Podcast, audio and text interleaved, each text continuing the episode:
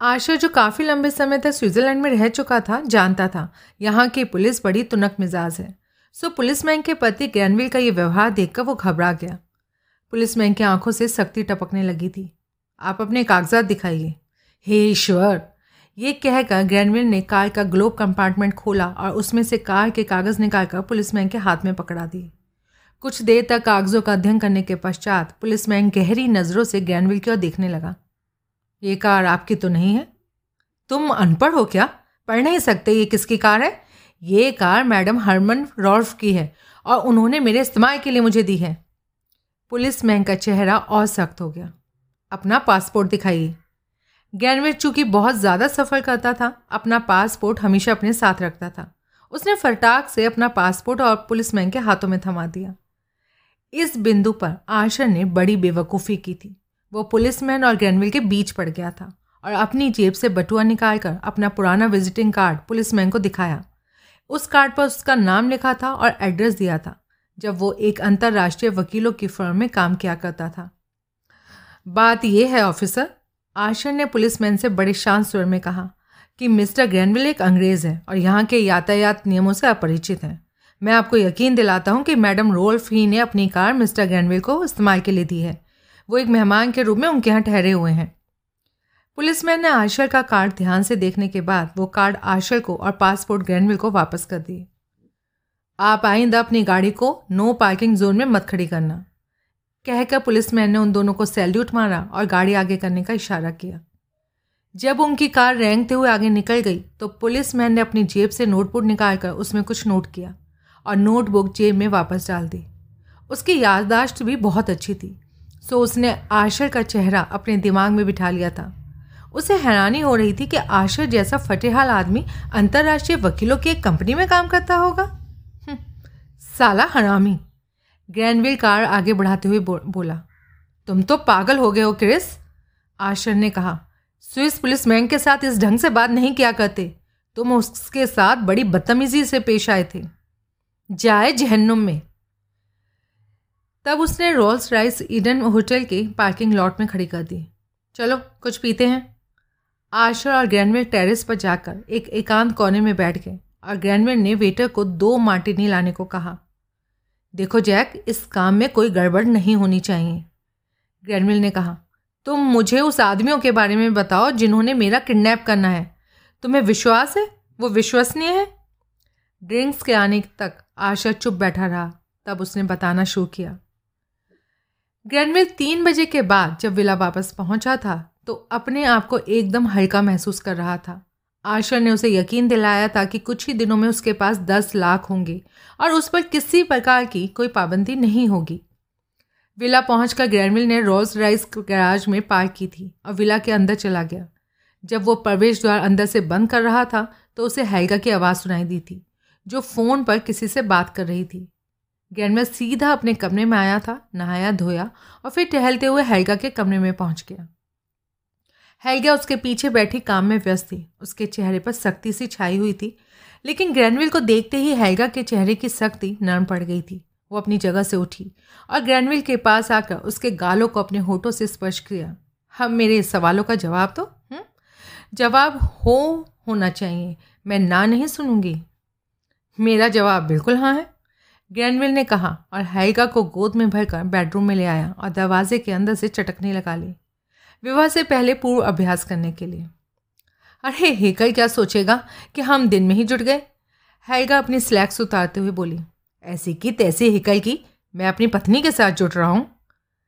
दस मिनट बाद जब वो दोनों सुख जनित शिथिलता की अवस्था में एक दूसरे की बगल में लेटे हुए थे तो हैगा ग्रैनविल को अपने विवाह के कार्यक्रम के बारे में बताने लगी कि हम पैराडाइज सिटी में विवाह करेंगे।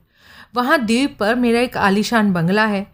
विवाह होने तक तुम बंगले के कॉटेज में ठहरना। मैं अपने विवाह का ऐलान करूँगी। तो देखना, शहर के समस्त प्रतिष्ठित लोग कैसे मुझे बधाई देने आते हैं। हम अपनी शादी बड़ी धूमधाम से करेंगे। वगैरह वगैरह। इन बातों से ग्रैनविल का दिल हौलने लगा था। लेकिन वो हूँ हाँ करने के साथ साथ उसका हाथ सहलाता रहा था। मेरे जैसा भाग्यशाली कौन होगा? ग्रैनविल ने कहा और मन ही मन में सोचने लगा, कल तक इस तानाशाही औरत से मुझे मुक्ति मिल जाएगी। तभी हिकल ने दरवाजे पर दस्तक दी और हैगा को बताया कि विनबॉर्न का फ़ोन आया है। ये सुनकर हैगा चिड़सी गई, लेकिन उसने यहीं बेडरूम में विनबॉर्न का फ़ोन रिसीव किया और फिर आधे घंटे तक बिज़नेस संबंधी वार्ता करती रही। फ़ोन सुनने के पश्चात हैगा ने सारी बात ग्रैनविल को कह सुनाई और ग्रैनविल हाँ में हाँ मिलाता रहा। अंत में जब हैगा ने उसकी राय पूछी थी तो वो हैगा का मुँह ताकने लगा था और अपनी अनभिज्ञता छुपाने के लिए ये बहाना बना दिया था कि जब तक मैं पूरे कागजात ना देख लूँ, मैं कोई राय नहीं दूँगा हैगा ये सुनकर बहुत निराश हुई थी, लेकिन उसने उसी क्षण विनबांग के सेक्रेटरी को फ़ोन कर ये आदेश दिए थे कि सारे कागजात विमान द्वारा यहाँ भिजवा दिए जाएँ। तत्पश्चात हैगा और गैनविल घूमने के लिए बाहर चले गए थे देर गए जब वो वापस लौटे थे तो हैकल अभी भी उनका इंतज़ार कर रहा था। हैगा को ये बात अच्छी नहीं लगी कि हैकल हर समय उनकी चौकीदारी करता रहता है। सो उसने हिकल को हिदायत की, तुम हमारा इंतज़ार मत किया करो।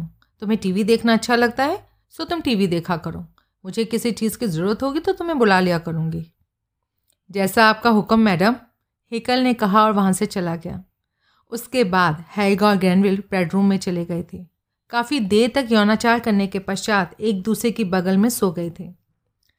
ग्रैनविल अब हैगा से ऊब चुका था। वो जब कभी भी किसी प्रौणा से पीछा छुड़ाना चाहता तो उसके साथ अपना अजमाया हुआ दाव खेलता था और जो हमेशा कामयाब रहता था। सो अगली सुबह जब ग्रैनविल की आँख खुली तो हैगा भी सो रही थी। ग्रैनविल ने अपना हाथ माथे पर रखा और कढ़ाने लगा। उसी क्षण हैगा की आँख खुल गई और वो बेचैनी से ग्रैनविल की ओर देखने लगी।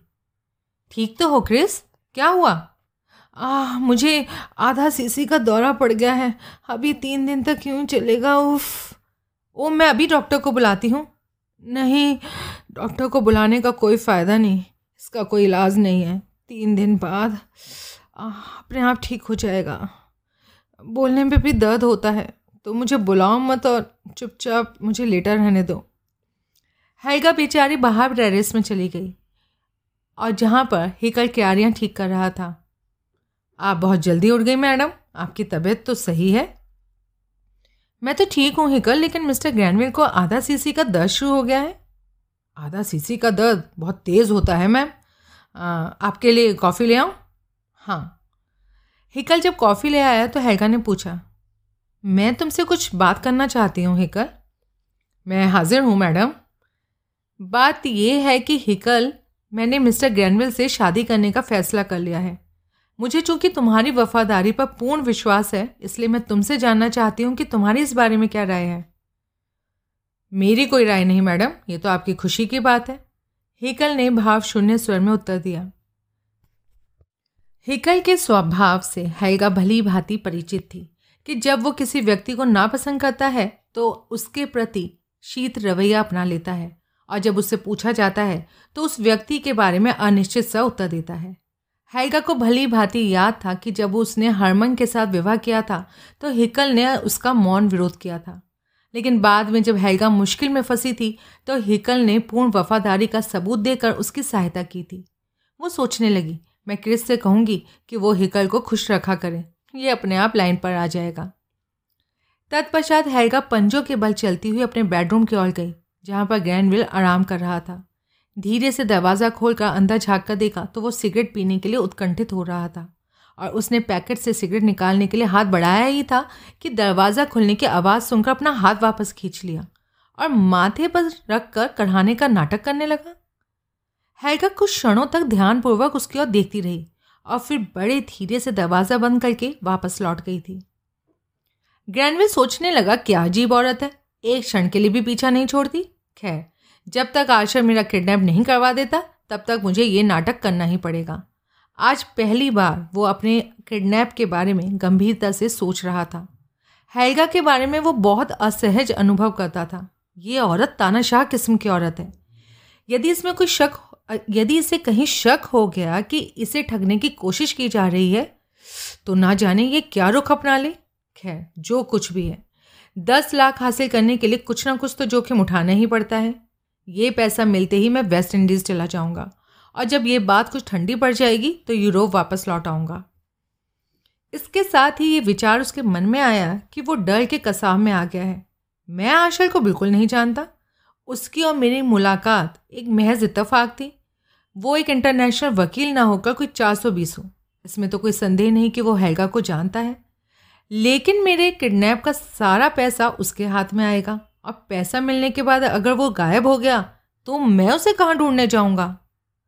वहीं अंधेरे में लेटे लेटे ग्रैंडविल इस समस्या पर गौर करने लगा। दोपहर दो बजे जब मैक्स, सेजेटी और जैकरास बेलमांट फॉक्स वैगन में होटल स्विस के बाहर पहुँचे तो आशर होटल का भुगतान करके किराए की मर्सिडीज़ में उनकी राह देख रहा था। सेजेटी और बेलमान की कार देखते ही आशा ने उन दोनों को अपने पीछे पीछे आने को कहा। थोड़ी देर पश्चात ये दोनों कारें पैराडिसो में उस विला के बाहर पहुँच गई, जो आशा ने किराए पर लिया था। वहाँ पहुँचने के बाद आशा, सेजेटी और बेलमांट को विला के अंदर ले गया और उनको बैठने को कहा। कोई परेशानी तो नहीं हुई? आशा ने इटालियन भाषा में पूछा। ना, सेजेटी ने सस्मित उत्तर दिया। तुम सर पर पहनने के लिए टोप और बंदूकें लायो? हाँ। आशा कमरे में ठहरने लगा। वो काम आज रात ग्यारह बजे करना होगा। तुम दोनों को विला जाना होगा। वहाँ का प्रवेश द्वार खुला मिलेगा। तुम धड़ाके से अंदर जाओगे और वहाँ पर मौजूद आदमी और औरत को डरा करके आदमी को अपनी कार में बिठाकर यहाँ ले आओगे। फिर मैं तुम्हारा भुगतान कर दूँगा और तुम यहाँ से वापस चले जाना। ये सुनकर सेजेटी ने हाँ में सर हिला दिया, जबकि बेलमान चुपचाप बैठे गलीचे की ओर देखता रहा था। वो विला कहाँ पर है? सेजेटी ने पूछा। मैं थोड़ी देर में तुम दोनों को वो विला दिखाने ले चलूँगा। वहाँ पर एक नौकर है। वो शायद कोई मुश्किल खड़ी करने का प्रयास करे। उस सूरत में तुम में से एक को उसका ध्यान रखना पड़ेगा। लेकिन एक बात याद रहे, तुम उसके साथ हिंसा पर उतारू नहीं होंगे हम्म? बेलमांट जिसने अब तक एक शब्द नहीं कहा था, बोला, उसे मैं निमट लूँगा। बेलमांट ने जब ये कहा था तो उसके चेहरे पर एक शैतानी मुस्कुराहट नाच रही थी जिसे देख कर आशा चौक सा गया था। मैं एक बार फिर कह दूँ, तुम लोग वहाँ पर किसी प्रकार की हिंसा नहीं करोगे। आशा ने एक एक शब्द पर बल देकर सेक्रेटरी से कहा यह बात अपने दिमाग में बिठा लो।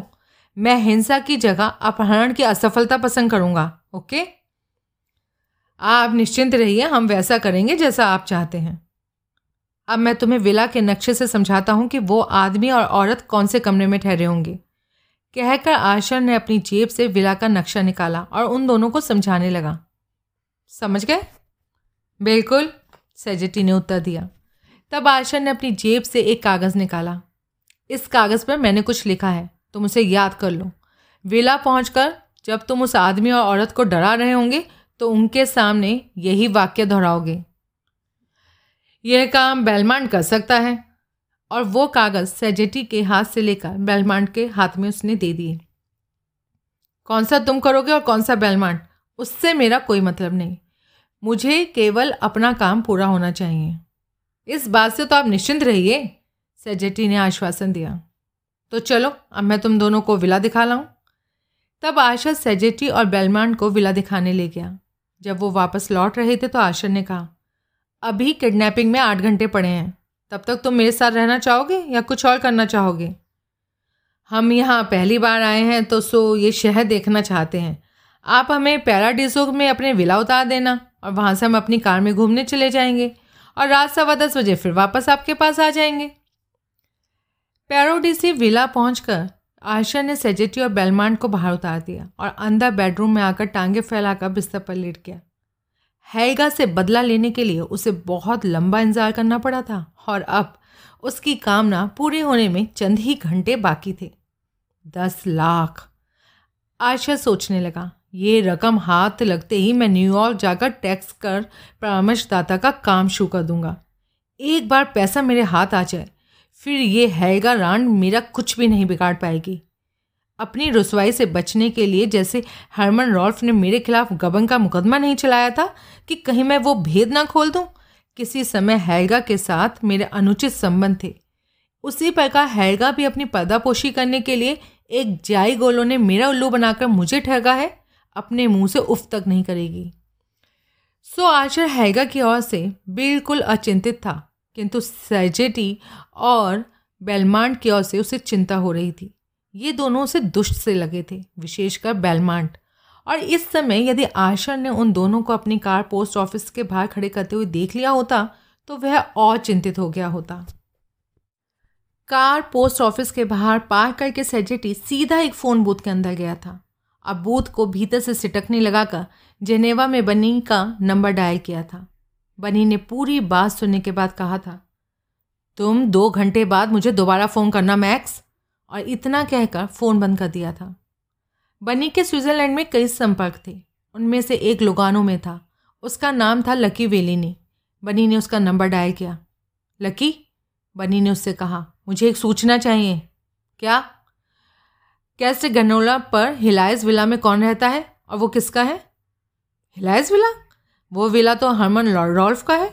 वो मर चुका है और उसकी पत्नी उसकी मालिक है। कभी कभार यहाँ आती रहती है। आजकल यहीं पर है। बनी की खीसे निकल आई। तुम घर पर रुकना, लकी, मैं शाम को वहीं पहुँच रहा हूँ। कहकर बनी ने फ़ोन बंद कर दिया। तब बनी ने एयरपोर्ट पर फ़ोन करके अपने लिए एक एयर टैक्सी बुक करवा दी। दो घंटे बाद जब सजेटी का फ़ोन आया तो बनी ने उससे कहा कि मैं तुम्हारे पास पहुँच रहा हूँ।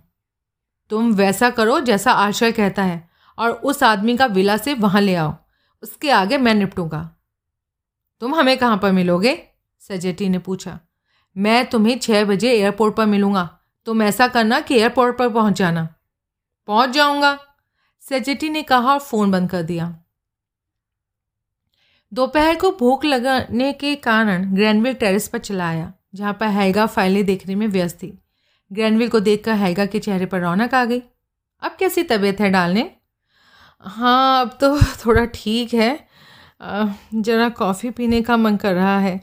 ग्रैंडविल ने अपनी आवाज़ में कमज़ोरी पैदा करते हुए कहा, लो, अभी लो। कहकर हैगा ने घंटी बजाई। उसी क्षण हिकल वहाँ पहुँच गया और हैगा ने उसे ग्रैंडविल के लिए कॉफ़ी लाने को कहा। थोड़ी देर बाद जब हिकल कॉफ़ी लेकर चला गया तो ग्रैंडविल ने हैगा से कहा, तुम तो जब देखो काम में डूबी रहती हो। अरे, इतना बड़ा कॉरपोरेशन का बोझ कंधों पर है तो काम तो करना ही पड़ेगा। थोड़े दिनों में जब तुम मेरे जीवन साथी बन जाओगे तो मेरा बोझ अपने आप हल्का हो जाएगा। हम्म।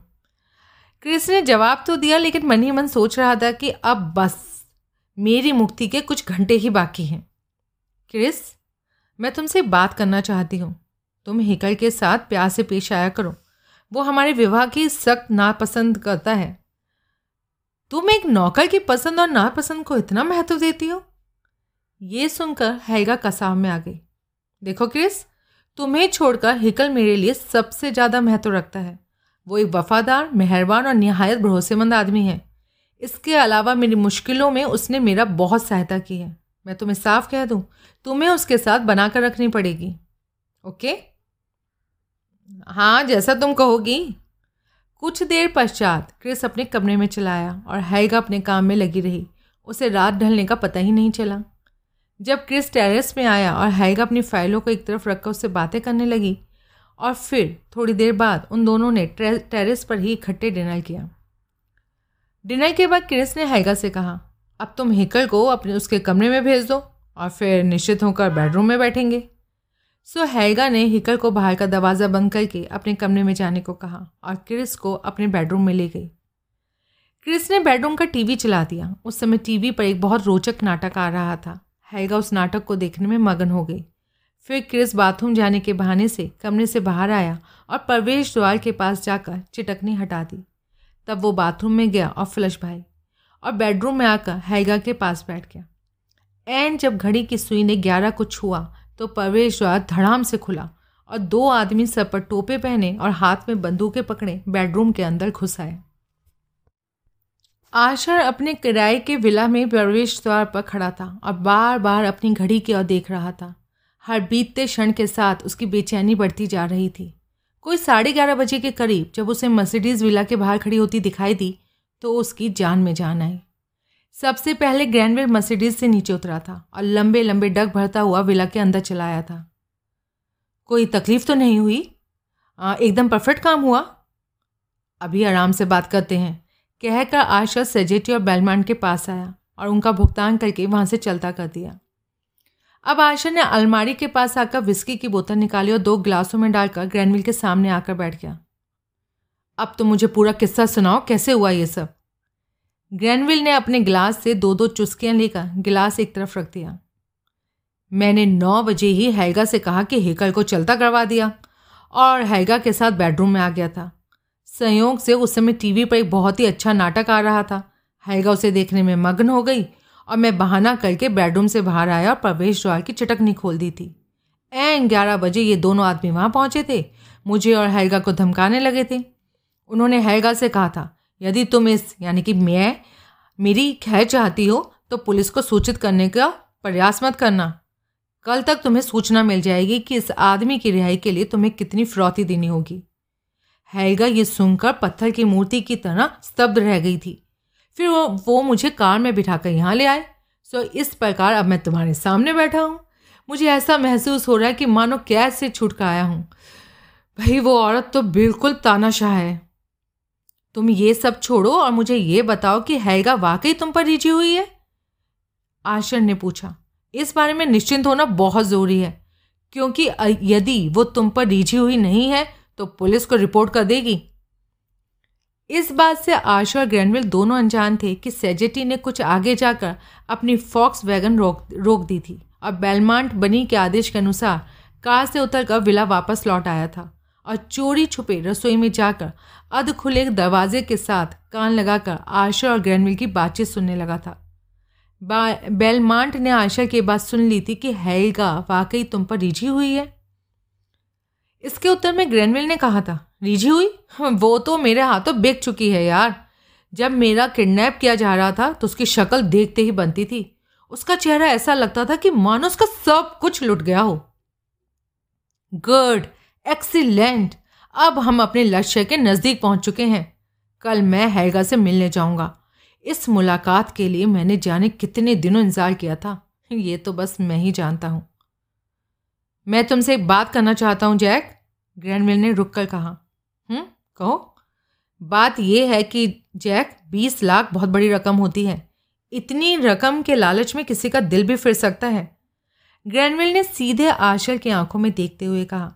तुमने ये कहा कि ये पैसा स्विस अकाउंट में जमा करा दिया जाएगा। मेरे पास क्या गारंटी है कि तुम मुझे मेरा हिस्सा दो ही दोगे? आशर ये सुनकर हक्का बक्का रह गया सोचने लगा, क्या मैं इतना गया बीता हूँ? या मैं ऐसा लगने लगा हूँ कि दो कौड़ी के जाई गोलों को मेरी बात पर विश्वास नहीं? तुम्हें पूरा हिस्सा मिलेगा। इसमें हम दोनों आधे आधे साझेदार हैं। उसने थोड़ा गुस्से में कहा, वो तो तुम ठीक कहते हो लेकिन मेरे पास क्या गारंटी है कि मुझे अपना हिस्सा मिलेगा? मुझे गारंटी चाहिए। तुम्हारी बातों से साफ़ ज़ाहिर है कि तुम्हें मुझ पर विश्वास नहीं है? इसमें बुरा मानने की कोई बात नहीं, जैक। जहाँ पर इतनी बड़ी रकम का सवाल होगा तो मैं किसी पर भी विश्वास क्यों करूँगा? मेरे विचार में तुम भी ऐसे ही करोगे। आज से हम दोनों हरदम इकट्ठे रहेंगे। हम आज ही बैंक जाकर साझा खाता खुलवाएँगे। जब तुम्हें पैसा मिल जाएगा तो मैं अपना हिस्सा खुद निकाल लूँगा। अगर तुम ऐसा ही चाहते हो तो ठीक है, ऐसा कर लेते हैं। हाँ मैं ऐसा ही चाहता हूँ। मंजूर है मुझे। अब तुम ध्यान से मेरी बात सुनो। बीस लाख किसी के पास कैश नहीं रखा होता। एकदम से इतने पैसे का प्रबंध करने के लिए हैरगा को अपने स्टॉक बेचने पड़ेंगे और मैं उसे तीसरे से चौथे दिन की मोहलत नहीं दूँगा। इस दौरान हम यहीं ठहरेंगे और तुम बिल्कुल बाहर नहीं जाओगे। मैंने तुम्हारे खाने पीने के लिए हर चीज़ का अरेंजमेंट यहीं कर रखा है। उसकी तुम चिंता मत करो ग्रैंडविल ने ग्लास की विस्की ख़त्म करके कहा। अब मैं ज़रा एक ज़रूरी काम की ओर देख लूँ? आशर ने कहा और अलमारी खोलकर दराज में से एक पॉलरॉइड कैमरा निकाला। ये मैं रास्ते से लेता आया था। क्यों? सबूत छोड़ने के लिए? आशर ने बताया। और तब दूसरे दरवाजे से टमाटो सॉस की एक बॉटल निकाली। हे ईश्वर तुम पागल हो गए? मैं पागल नहीं हूँ, क्रेस। ये टमाटो सॉस की बॉटल बीस लाख की है। इसकी वजह से तो हमें इतनी रकम मिलेगी? कैसे? ग्रैनविल ने पूछा। उसे कुछ समझ ही नहीं लग रहा था कि आशिल क्या बहकी बहकी बातें कर रहा है। इसी बीच बेलमांट रसोई के दरवाजे से लॉबी में सड़क आया और बैठक में झांकने लगा था। बीस लाख हासिल करने के लिए कुछ ना कुछ तो पापड़ बेलने ही पड़ेंगे। अब अब तुम ये थोड़ी सी सॉस अपने चेहरे पर लगाने दो। उसके बाद तुम फर्श पर लेट जाना। फिर मैं कैमरे से तुम्हारी फ़ोटो खींचूँगा। हैगा जब ये फ़ोटोज़ देखेगी तो फ़ौरन रकम देने के लिए तैयार हो जाएगी। मैं हैगा को बहुत अच्छी तरह से जानता हूँ। हिंसा के नाम पर उसके रोंगटे खड़े हो जाते हैं। ग्रैनविल अपना सर पीछे झटक कर ज़ोर ज़ोर से हंसने लगा। वाह, क्या दिमाग पाया है तुमने। आओ, लगाओ ये सॉस मेरे चेहरे पर। बेलमंड को लगा, उसे काफ़ी जानकारी मिल गई है। वो जिस भांति छुप कर विला के भीतर घुसा था, उसी प्रकार बाहर निकल आया। थोड़े ही फासले पर सेजेटी फॉक्स वैगन में बेलमांड की प्रतीक्षा कर रहा था। बेलमांड के कार में सवार होते ही सेजेटी ने कार आगे बढ़ा दी। लकी बेलेनी एक इटालियन था। उसका एक छोटा सा ढाबा था। जहाँ पर वो अनेक प्रकार का स्वादिष्ट इटालियन भोजन अपने ग्राहकों के लिए तैयार करता था। ढाबे के ऊपर ही उसका निवास स्थान था। लकी के आठ लड़के थे, जो बड़े होकर अपने धंधों में लग कर उससे अलग हो चुके थे। लकी की पत्नी का नाम मार्टिया था, जो बहुत ही मोटी थी, लेकिन बिल्कुल पतिव्रता थी। लगभग पंद्रह वर्ष पूर्व, लकी नेपल्स में एक माफिया डॉन हुआ करता था। अब उसकी उम्र चौहत्तर साल की हो चुकी थी अब वो माफिया धंधे से रिटायर हो चुका था। किंतु सच कहा है, माफिया सदा माफिया रहता है। लकी अच्छी तरह जानता था कि बनी के नेपल्स वालों के साथ बड़े ठोस संपर्क हैं। इस समय बनी और लकी ढाबे के पिछले कमरे में बैठे थे। तुम मुझे उस रॉल्फ औरत के बारे में बताओ? बनी ने अपनी घड़ी की ओर देखते हुए कहा, अब ग्यारह बज रहे हैं और सेजेटी और बेलमांट अपना काम करने वाले होंगे। मुझे उस औरत में बहुत दिलचस्पी है। लकी, जिसे शहर की सारी खबर रहती थी ने बनी को हैगा रॉल्फ के बारे में बताया कि हैगा भूतपूर्व मिसेस हरमन रॉल्फ है और उसने अपने पति की समस्त संपत्ति उत्तराधिकार में पाई है और रॉल्फ इलेक्ट्रॉनिक कॉरपोरेशन की मालिक है। उसकी निजी संपत्ति ही अस्सी करोड़ के लगभग है। वो पहले दर्जे की विलासी नहीं है और यहाँ तक कि होटल वेटर्स बारमैन के साथ तक रमण करने में संकोच नहीं करती थी। लेकिन अब जब से हरमन रॉल्फ की मृत्यु हुई है, वो कुछ विवेकी हो गई है। आजकल वो क्रिस्टोफर ग्रैनविल नामक एक व्यक्ति पर रिझी हुई है और हैगा ने उसे अपने विला में रखा हुआ है। वो ग्रैनविल कौन टुच्चा है? बनी ने पूछा। ग्रैनविल एक अंग्रेज़ है, देखने में बहुत अमीर लगता है, लेकिन मुझे उसकी अमीरी एक ढोंग लगती है। मुझे उसके बारे में कोई जानकारी नहीं, सिवाय इसके कि वो कुछ समय तक जर्मनी में रह चुका है। तुम जैक आर्शल के बारे में कुछ जानते हो? बनी ने पूछा। लकी ने हाँ में सर हिला दिया। वो, रॉल्फ की देख रेख क्या करता है? मैंने सुना है वो एक टैक्स का परामर्शदाता है। रॉल्फ के जीवित होते वो प्राय वहाँ आया करता था और उसके बिला में ही ठहरा करता था। फिर कहते हैं, उसने रॉल्फ के पैसे का गबन किया था और बवंडर में पड़ गया था। लेकिन मैं इस बारे में निश्चित रूप से कुछ नहीं जानता। सुनने में तो ये भी आया है कि रॉल्फ की पत्नी के साथ उसके प्रेम संबंध थे। लेकिन ये सच है, झूठ है, ईश्वर ही जानता है। बनी ने इस बात को गौर करते हुए सुना। अब तुम आराम करो, लकी। बात यह है कि मैं खिचड़ी पका रहा हूँ। जब वो पक जाएगी तो उसमें से कुछ तुम्हें भी मिलेगी। लकी खी से काट कर मुस्कुराने लगा। मेरे एक दो दोस्त मेरे साथ हैं। अगर तुम्हें कोई आपत्ति नहीं हो तो वो मेरे साथ यहीं ठहर जाए। अरे, तुम इसे अपना घर ही समझो, लकी ने कहा। लेकिन उन्हें ज़मीन पर सोना पड़ेगा। मेरे पास और चारपाइयाँ नहीं हैं। उसकी तुम चिंता मत करो, सो जाएँगे। तब लकी ऊपर अपनी पत्नी के पास चला आया और सारी बात उसे बताने लगा। इस बीच सेजेटी और बेलमांट नीचे बनी के पास पहुँच गए और ग्रैनविल के अपहरण का कथन उसे लफ्ज बा लफ्ज कह सुनाया। तत्पश्चात बेलमांट ने बनी को वो बातें बताई जो उसने आशा और ग्रैनविल के बीच होते हुए सुनी थी। वो दोनों उस औरत को बीस लाख का चूना लगाना चाहते हैं? सोचो तो बेलमांट ने कहा। बनी ने उपहासक मुस्कान के साथ कहा हा, हा, अभी बच्चे हैं। वो औरत ज़्यादा नहीं तो कम से कम साठ करोड़ की असामी है। कुछ दिन पहले हमारे आदमियों ने रोम में सत्तर लाख का अपहरण किया था। हम इस कार्य को इस ढंग से करेंगे? फिर आधे घंटे तक बनी उनको बताता रहा। अब समझ में आया? बहुत अच्छी तरह से सेजेटी बोला। एक बात बताओ इसमें हमारा कितना हिस्सा होगा? इस बारे में बाद में हम बात करेंगे। अभी ज़रा आराम कर लो। धीरे धीरे से जब हैगा की नींद खुली तो कुछ देर तक वो भाव शून्यता की अवस्था में ज्यों की तो बिस्तर पर लेटी रही। तनिक देर पश्चात जब उसने अपना हाथ बढ़ाकर ग्रैनविल का हाथ अपने हाथों में लेना चाहा तो उसे अपने बगल में ना लेटा पाकर उसे सारा वाक्य याद आ गया। पिछली रात ग्रैनविल के किडनैप के बाद वो ज़ोर ज़ोर से चीखने चिल्लाने लगी थी। तब उसे बेकाबू देख कर हिकल ने पानी के एक गिलास में नींद की चार गोलियाँ घोलकर पिला दी थी।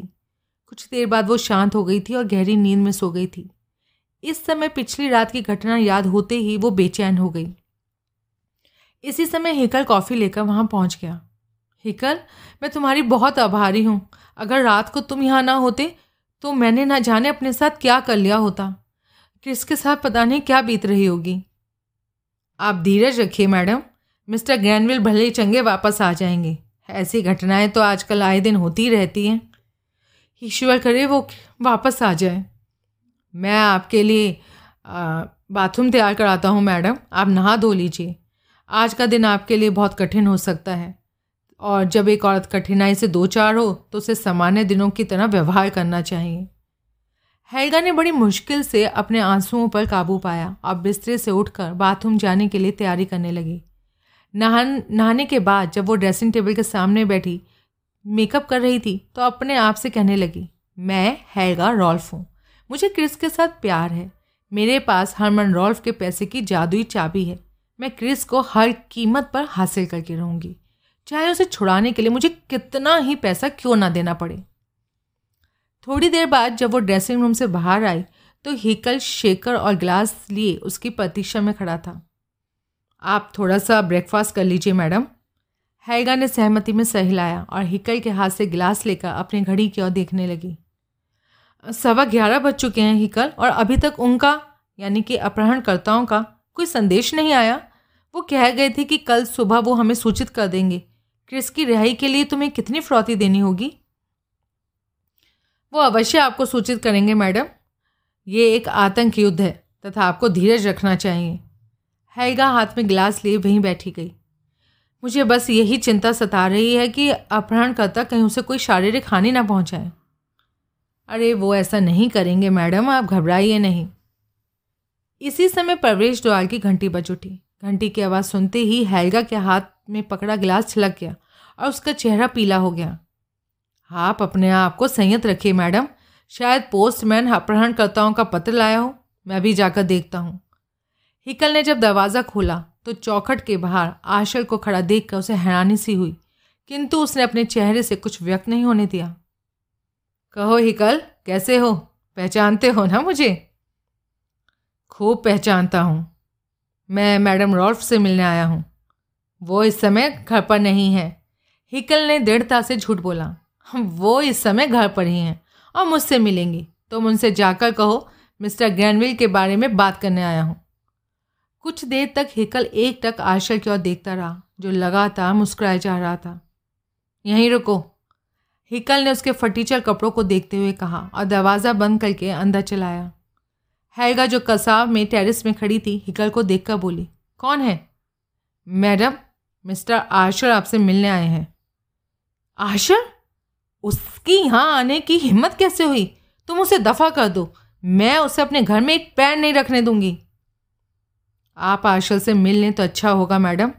वो मिस्टर ग्रैंडविल के बारे में आपसे बात करने आया है। ये सुनकर हैगा ने हैरानी के मारे अपनी आँखें बंद कर ली। उफ, कहीं इस के पीछे इसका हाथ तो नहीं? मैं इस बारे में कुछ नहीं कह सकता, मैडम, किंतु ऐसा हो सकता है। हैगा की भीतरी शक्ति प्रबल हो गई। वो अपने कमरे में टहलने के साथ साथ सोचने लगी। पिछली बार जब आशर ने मुझे ब्लैकमेल करने की कोशिश की थी तो मैंने उसे अच्छी तरह से हरा दिया था। हाँ अब की बार फिर ऐसी सही। उसे अंदर भेज दो हिकल और मैं उससे अकेले में बात करूँगी। ये सुनते ही हिकल ने हाईफाई के पास लगा हुआ बटन दबाया। उसी क्षण प्रवेश द्वार खुला और आशर लपकता हुआ अंदर चलाया। ओ हैगा कितने दिनों से तुमसे मिलने की इच्छा हो रही थी। आखिर आज मुलाकात हो ही गई। हिकल धीरे से बाहर चलाया और दरवाज़ा बंद कर दिया। हैगा अपनी जगह। अचल खड़ी थी। उसका सर जरा पीछे की ओर झुका हुआ था। और वो फौलादी नज़रों से आशर को देख रही थी। जब उसने आशर को एक नज़र ऊपर से नीचे तक देखा तो उसके होठ भिज गए। तुम में तुम्हें मुझमें तब्दीलियाँ नज़र आ रही हैं? मेरे सितारे गर्दिश में थे, लेकिन अब मेरा भाग्योदय होने वाला है। तुम अब भी पहले जैसी प्रभावशाली लगती हो। तुम्हारी उम्र ने तुम पर कोई प्रभाव नहीं डाला। सब पैसों का खेल है। तुमने अगर मुसीबत में मेरा साथ दिया होता ना तो मेरे पास भी पैसा होता और इस समय मैं भी तुम्हारी तरह प्रभावशाली लग रहा होता। तुम यहाँ क्या करने आए हो? हैगा ने पूछा। उसकी आवाज़ में पत्थर जैसी शक्ति थी। हम्म, मैं यहाँ। बस ये कह लो तुमसे बदला लेने आया हूँ। तुम्हें याद है आज से दस महीने पहले तुमने मुझसे ये कहा था कि चारों इक्के मेरे हाथ में हैं। समय समय की बात होती है। उस समय तुम्हारे हाथ में थे और आज चारों इक्के मेरे हाथ में हैं। हैगा ने जब काफ़ी देर तक कोई उत्तर नहीं दिया और ज्यों की त्यों अपनी जगह पर खड़ी रही तो आशर अपनी बात जारी रखते हुए बोला, मैं कब से इस मौके की ताक में था कि जिस घाट पर तुमने मुझे पानी पिलाया था, उसी घाट पर मैं तुम्हें पिलाऊं? अचानक हैगा को अपने पिता की सीख याद होने लगी। कि एक इंसान जब कठिन स्थिति में हो और उसका दुश्मन उसे नीचे दिखाने पर तुला हो तो ध्यान से उसकी बातें सुनो, उसकी कमज़ोरी का पता लगाओ।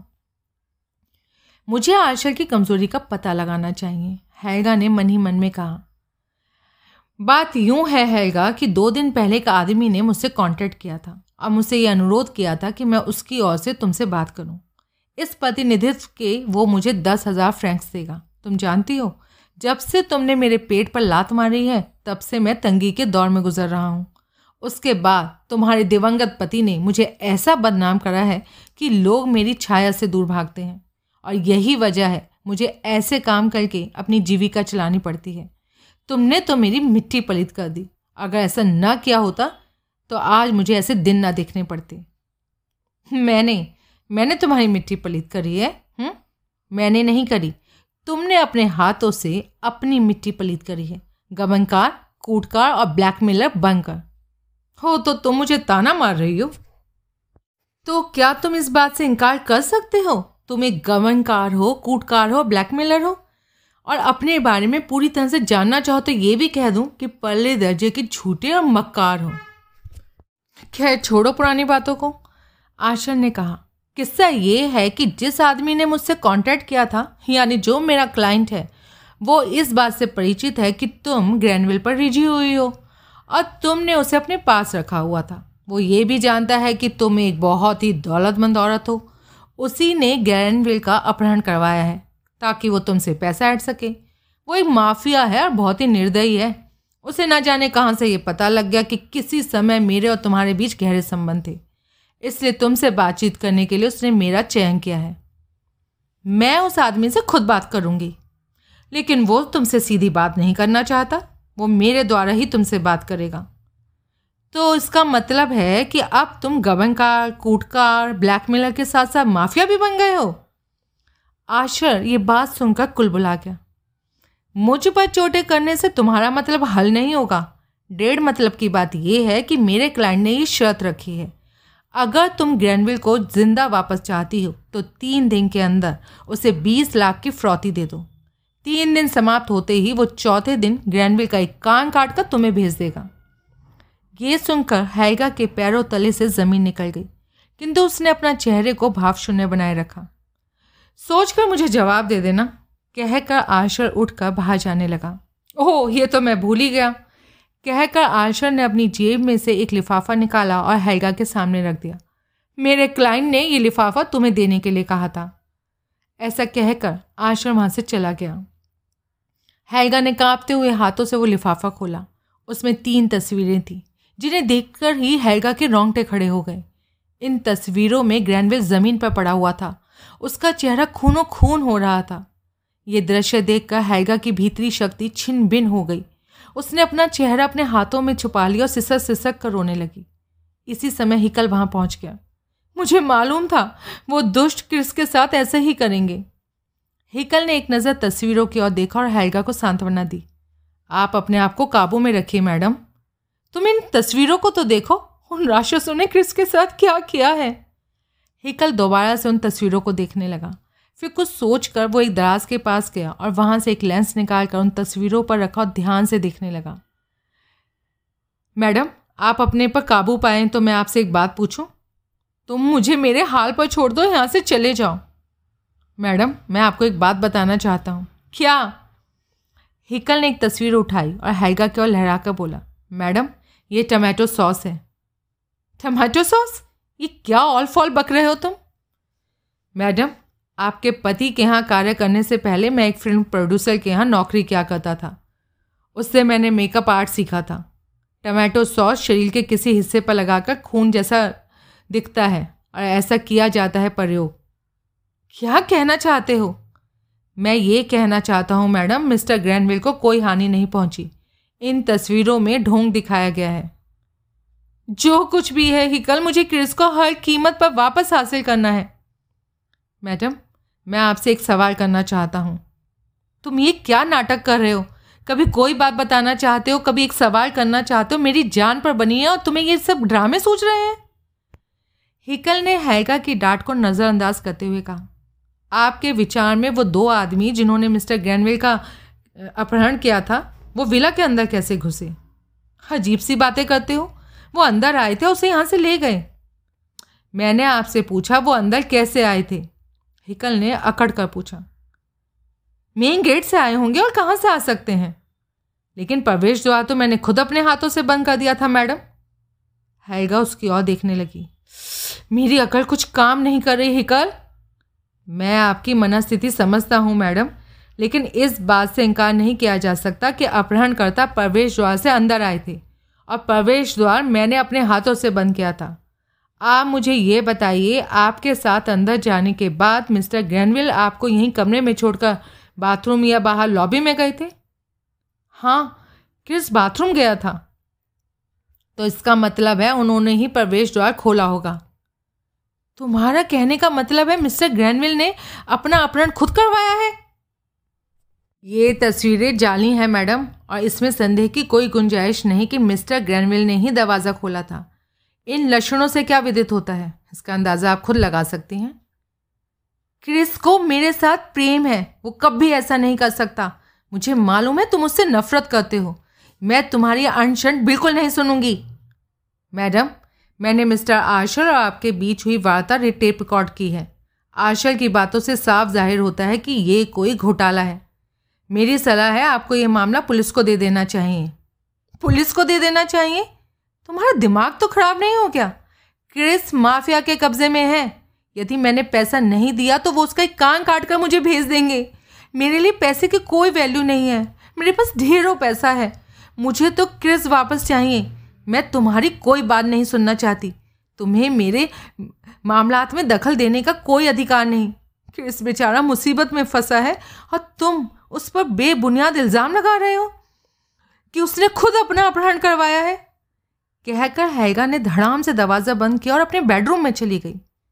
हेकल काफ़ी समय तक वहीं टेरेस में खड़ा रहा था और सोचता रहा, आखिर में उसे एक बात याद आई। जैक आशा है विला से अपने किराए के विला की ओर वापस आ रहा था। वो इस समय बहुत खुश था कि मैं हैगा को उस बिंदु पर ले आया हूँ जहाँ मैं उसे लाना चाहता था। पैसा देने के अलावा उसके पास और कोई चारा ही नहीं। परसों तक मेरी जेब में दस लाख होंगे। ये रकम हाथ लगते ही मैं न्यूयॉर्क चला जाऊँगा। अब वहाँ बस कर कंसल्टेंसी का काम शुरू कर दूँगा। मेरी अगली पिछली सारी कसर निकल जाएगी। इन्हीं विचारों से मस्त आश्रय अपने विला तक पहुँचा। किराए की मर्सिडीज़ को पार्क किया। और बरामदे की सीढ़ियाँ तय करते हुए वहीं बाहर से आवाज़ लगाई। क्रेस, काम बन गया। लेकिन उसे अंदर से कोई आवाज़ नहीं आई। कोई जवाब नहीं मिला। उसके माथे पर बल पड़ गए। वो दौड़ा दौड़ा बेडरूम में आया। किंतु ग्रैंडविल बेडरूम में भी नहीं था। उसने बाथरूम में झाँक देखा, वो भी खाली था। फिर आशा ने सारा विला छान मारा, लेकिन ग्रैंडविल का नामो निशान नहीं था। वो गायब हो चुका था। आशा के रवाना होने के बाद ग्रैनविल एक आराम कुर्सी पर बैठ गया था और सिगरेट के कश लेने के साथ सोचने लगा था, अब बस तीन दिन की बात है। मैं फिर दस लाख का मालिक हो जाऊँगा और ये रकम हाथ लगती मैं वेस्ट इंडीज़ चला जाऊँगा। कुछ दिन बाद जब यह मामला ठंडा पड़ जाएगा तो वापस लौट आऊँगा। इतना पैसा पास होने के बाद मैं अपनी इच्छा की औरतों का चयन किया करूँगा। हम्म, प्रणव के पास तो मैं फटकूँगा भी नहीं। ग्रैनविल इन्हीं विचारों में डूबा था कि उसे अपने पीछे एक आहट सुनाई दी। फिर उसने पीछे घूम कर देखा तो चूह कर अपनी कुर्सी से उठ खड़ा हुआ और कमरे के दरवाजे की चौखट पर सेजेटी और बेलमांड खड़े थे। तुम लोग? तुम यहाँ कैसे? तुम्हें तो जेनेवा जाना था। हमने अपना इरादा बदल लिया है। क्यों? जैक्रॉस ठीक है ना? सेजेटी ने कहा और बेलमांड की ओर देखकर बोला, बेलमांड ने कोई उत्तर नहीं दिया और वहीं चौखट पर खड़े भाव शून्य दृष्टि से ग्रैंडविल की ओर देखता रहा था। इस समय उन दोनों के चेहरे से क्रूरता झलक रही थी, जिसे देखकर ग्रैंडविल को खतरे का पूर्वाभास हो गया था। तुम तुम यहाँ क्या करने आए हो? ग्रैंडविल ने घबराते हुए पूछा। हम? तुम्हें लेने आए हैं? तुम्हारा मतलब? तुम अंग्रेज़ी भाषा अच्छी तरह समझ लेते हो। मतलब साफ़ है। हम तुम्हें लेने आए हैं। तुम, मैं तुम्हारे साथ नहीं जाऊँगा। तुम्हें पैसे मिल चुके हैं। दफ़ा हो जाओ यहाँ से। अपनी घुड़की अपने पास रखो। इस बार टमाटो सॉस नहीं है। अब की बार असली प्रोग्राम है। सेजेटी ने कहा और अपनी जेब से साइलेंसर, सज्जित ऑटोमेटिक पिस्तौल निकालकर ग्रैनविल की ओर लक्ष्य करते हुए बोला, देख रहे हो ना? तुम्हारी खोपड़ी में सुराख कर देगी और उस सुराख से जो लाल रंग निकलेगा, वो तुम्हारा खून होगा। टमाटो सॉस नहीं?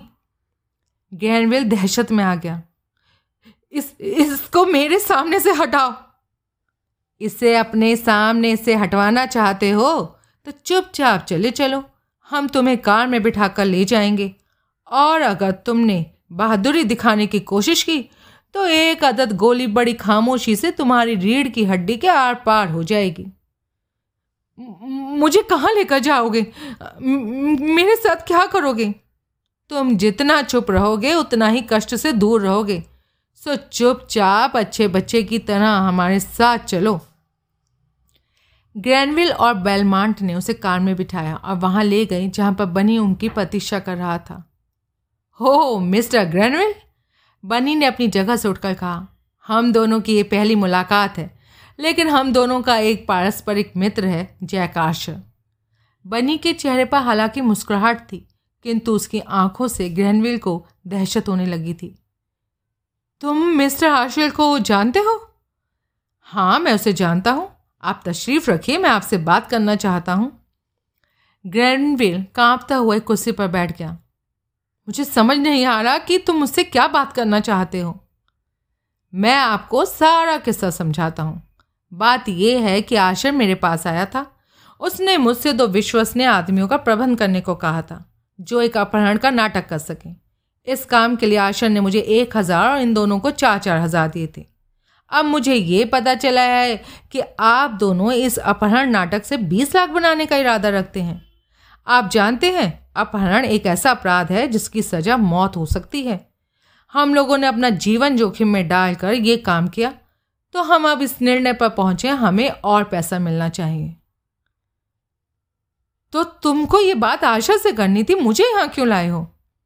बहुत अच्छा सवाल किया आपने। हम आपको इसलिए यहाँ लाए हैं क्योंकि हमने आपको अपहृत कर लिया है। आपका ये दूसरा अपहरण पहले की तरह नकली नहीं है, ये असली है। मुझे तो कुछ समझ में नहीं आ रहा है, ये क्या हो रहा है? ग्रैनविल बड़ी मुश्किल से ये बात कह पाया। मिस्टर ग्रैनविल, आप और मिस्टर आशर दोनों अनाड़ी हैं। आपको ऐसा अवसर मिला है जिसमें आपको ऐसी औरत से वास्ता पड़ा है जो अरबपति है, और वो आप पर मोहित है, और आप उससे केवल बीस लाख ही लेना चाहते हैं। आजकल फ्रौती का भाव सत्तर लाख से ऊपर चल रहा है। सो इस स्थिति से अब मैं खुद निपटूँगा और आपकी आशिक को, यानी प्रेमी, यानी आपको लौटाने के लिए एक करोड़ की फ्रोती, फरौती तलब करूँगा। एक करोड़ की फरौती लेने के बाद उसमें से पाँच लाख आशल को दूँगा। बशर्ते आपने सहयोग किया तो। सहयोग सहयोग से तुम्हारा मतलब? सहयोग से मेरा मतलब है कि हो सकता है आपकी आशिक को धमकाने के लिए आपका कान या हाथ की उंगली काट कर भेजनी पड़े। ऐसी सूरत में आपको कष्ट नहीं होगा? सेजेटी अंग काट कर तपा हुआ लोहा उस जगह पर रख देगा। बस, थोड़ी देर के लिए दर्द होगा, पर ऐसी नौबत आएगी नहीं। इससे पहले ही आपकी आशिक फ्रौती देकर आपको रिहा करवा लेगी। बनी ने कहा, अब मैं आशा से मिलना चाहता हूँ। उसे मेरे और हेल्गा रॉल्फ के बीच पिचौले की भूमिका निभानी होगी।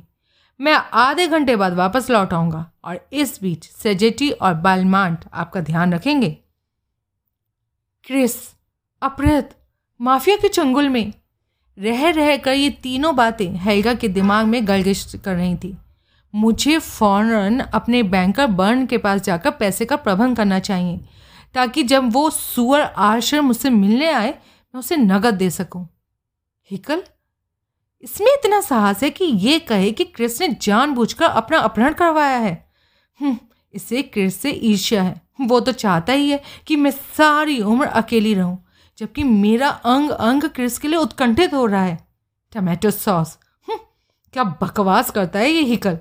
क्रिस ने अपने आप को छुड़ाने की कोशिश की होगी और उन दुष्टों ने उसके चेहरे को जख्मी कर दिया होगा। प्रवेश द्वार खुला था। हम्म, तो क्या? हो सकता है हिकल उसे चटकने लगाना भूल गया हो। इस भ्रम में हो कि उसने चटकनी लगा दी हो। हैलगा अब ऊँचा ऊँचा बड़बड़ाने लगी थी। उसकी आवाज़ सुनकर हिकल अंदर चलाया। मैं फ्रौती का प्रबंध करने बैंक जा रही हूँ। शाम तक वापस लौटूँगी। आप मेरी एक सलाह मानिए, मैडम। मैं तुम्हारी कोई सलाह नहीं सुनना चाहती हूँ। तुम्हारी ज़बान बहुत चलने लगी है। इसका तुम्हें कोई हक नहीं है। मिस्टर ग्रैंडविल पर झूठे इल्ज़ाम लगाने का।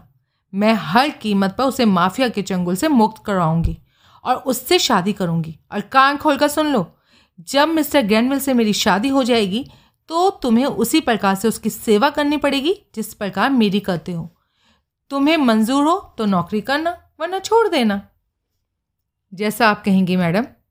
तब हैगा नीचे आई और अपनी नई कार में सवार होकर बैंक चली गई। हिकल अपने कमरे में आकर अपनी पुरानी डायरी ढूँढने लगा।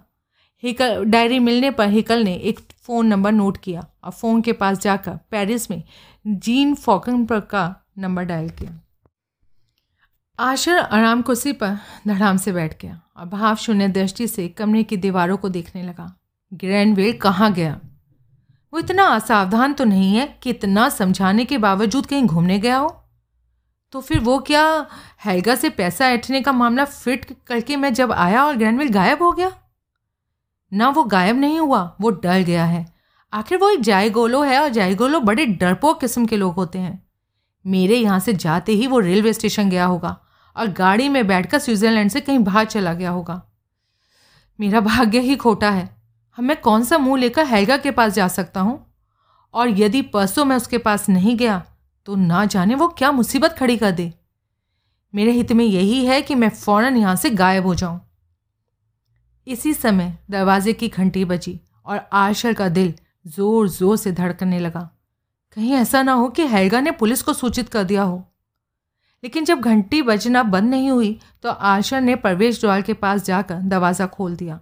अब बनी को चौखट के पा खड़ा देखकर उसका दिल धक से रह गया।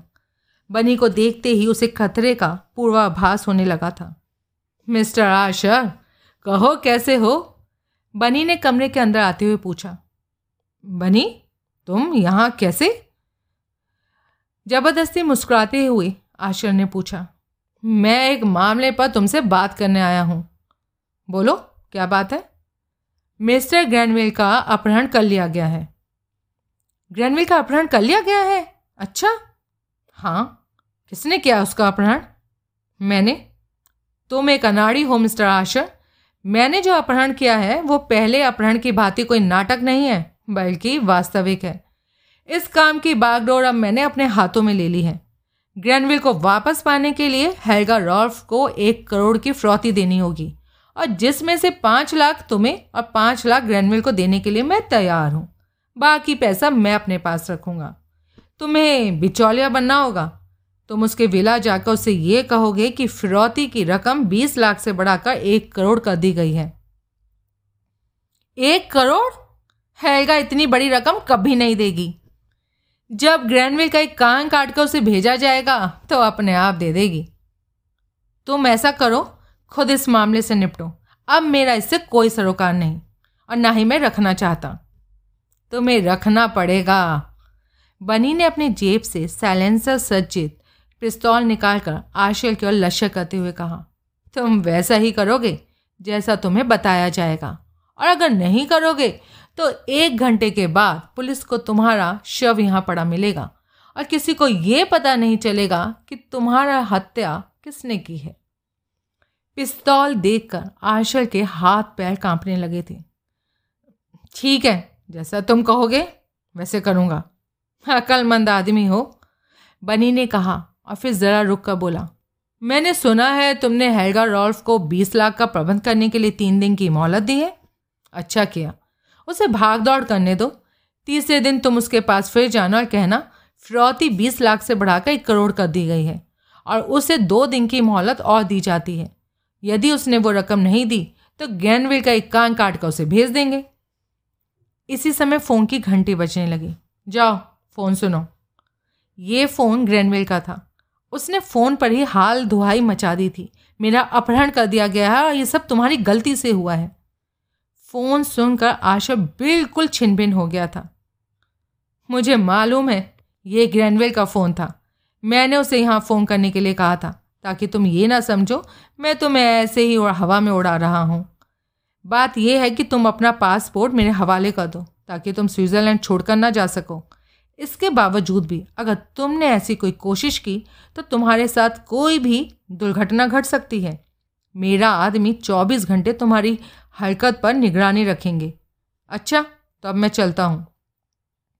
कहकर बनी वहाँ से बाहर निकलकर अपनी कार में सवार हुआ और वहाँ से चला आया। मैं अपने ये शेयर बेचना चाहती हूँ। हैगा ने अपने ब्रोकर से कहा, मुझे बीस लाख कैश चाहिए और कल तक। शेयर बेचना सही नहीं होगा, मैम, क्योंकि आजकल शेयर बाज़ार बहुत मंदा चल रहा है। आप कहें तो बैंक आपको बीस लाख का लोन दे सकता है। आप मुझे इतना लोन देंगे? बिल्कुल देंगे मैम। लेकिन मैं ये कैश किसी स्विस बैंक के अकाउंट में ट्रांसफ़र करवाना चाहूँगी। नंबर और बैंक का नाम मैं बाद में दूँगी। हमें कोई ऑब्जेक्शन नहीं है। तो ठीक है, फिर आपका धन्यवाद। कहकर हैगा बैंक से बाहर चली आई। वो सारा दिन उसने अपनी कार में इधर उधर घूमते व्यतीत किया था। लंच और डिनर भी बाहर किया था। शाम को जब वो बिला विला पहुँची थी तो आठ बज चुके थे। अपनी कार पार करके जब वो ऊपर पहुँची थी तो हिकल ने उसके लिए दरवाज़ा खोला था और बड़ी औपचारिकता से पेश आया था। हिकल, मैंने आज सुबह तुमसे बुरा भला कहा था, उसके लिए तो मुझे माफ़ कर देना प्लीज़। वो मिस्टर ग्रैंडविल की वजह से मेरी मनस्थिति इतनी बिगड़ी हुई थी कि मैं अपने आपे से बाहर हो जाती हूँ। तुमने मेरी ढांढस ना बधाई होती तो मैंने ना जाने अपने साथ क्या कर लिया होता। मैं आपकी मनस्थिति को खूब समझता हूँ, मैडम। जिस दिन से आपने मिस्टर रॉल्फ की पत्नी बनी है उस दिन से ही मैं आपकी प्रशंसा करता हूँ। और जिस चीज़ की वजह से मैं आपकी प्रशंसा करता हूँ, वो है आपका साहस। मुझे विश्वास है कि आपका साहस आपका साथ देगा। मुझे यकीन है कि इस समय भी आप यदि साहस से काम लें तो आप इस मामले की तह पर पहुँच जाएँगी और आपकी सारी मुश्किलें दूर हो जाएँगी। मेरी हिम्मत बढ़ाने के लिए बहुत बहुत धन्यवाद, हिकल। तब हिकल वहाँ से बाहर चला आया था। हैगा ने नींद की गोलियाँ खाई और बिस्तर पर लेट गई।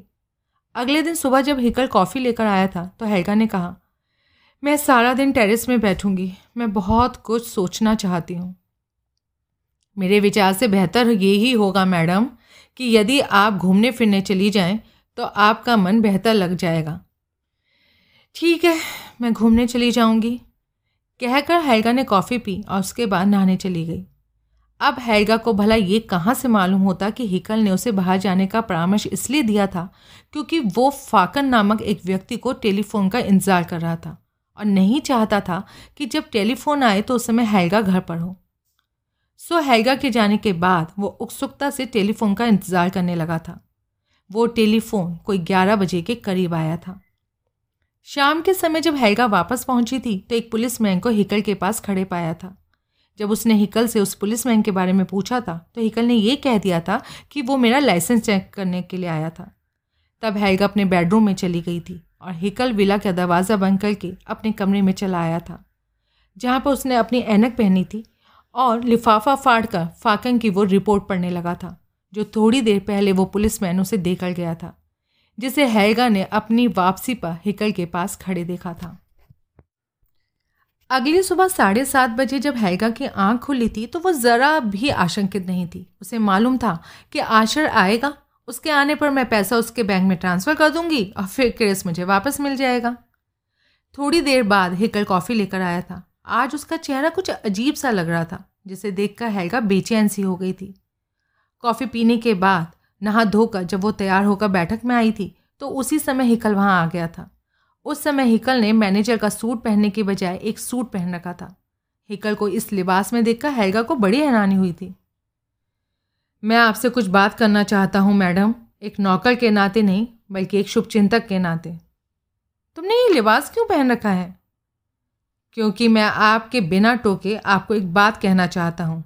यदि आपने मेरी बात नहीं सुनी तो मैं फिर फ़ौरन नौकरी छोड़कर जाना चाहूँगा। कहकर हिकल एक कुर्सी खींचकर बैठ गया।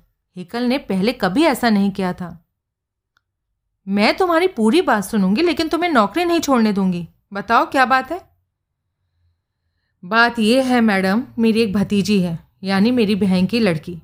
पंद्रह साल पहले उसने एक जीन फॉकन नामक एक फ्रेंच नागरिक से विवाह किया था। फॉकन एक पुलिस अधिकारी है, जिसे उसकी कार्यकुशलता के कारण इंटरपोल में ट्रांसफ़र कर दिया गया था। वो एक बहुत ही ईमानदार अधिकारी है और आजकल उपयुक्त, और आजकल उपयुक्त है। मुझे आपको ये बताने में बड़ा खेद होता है कि ग्रैंडविल के साथ पहले ही मुलाकात में मुझे उस पर शक गुजरा था कि वो ठीक आदमी नहीं है। सो कल मैंने अपने भतीजी दामाद फॉकंग को फ़ोन किया था।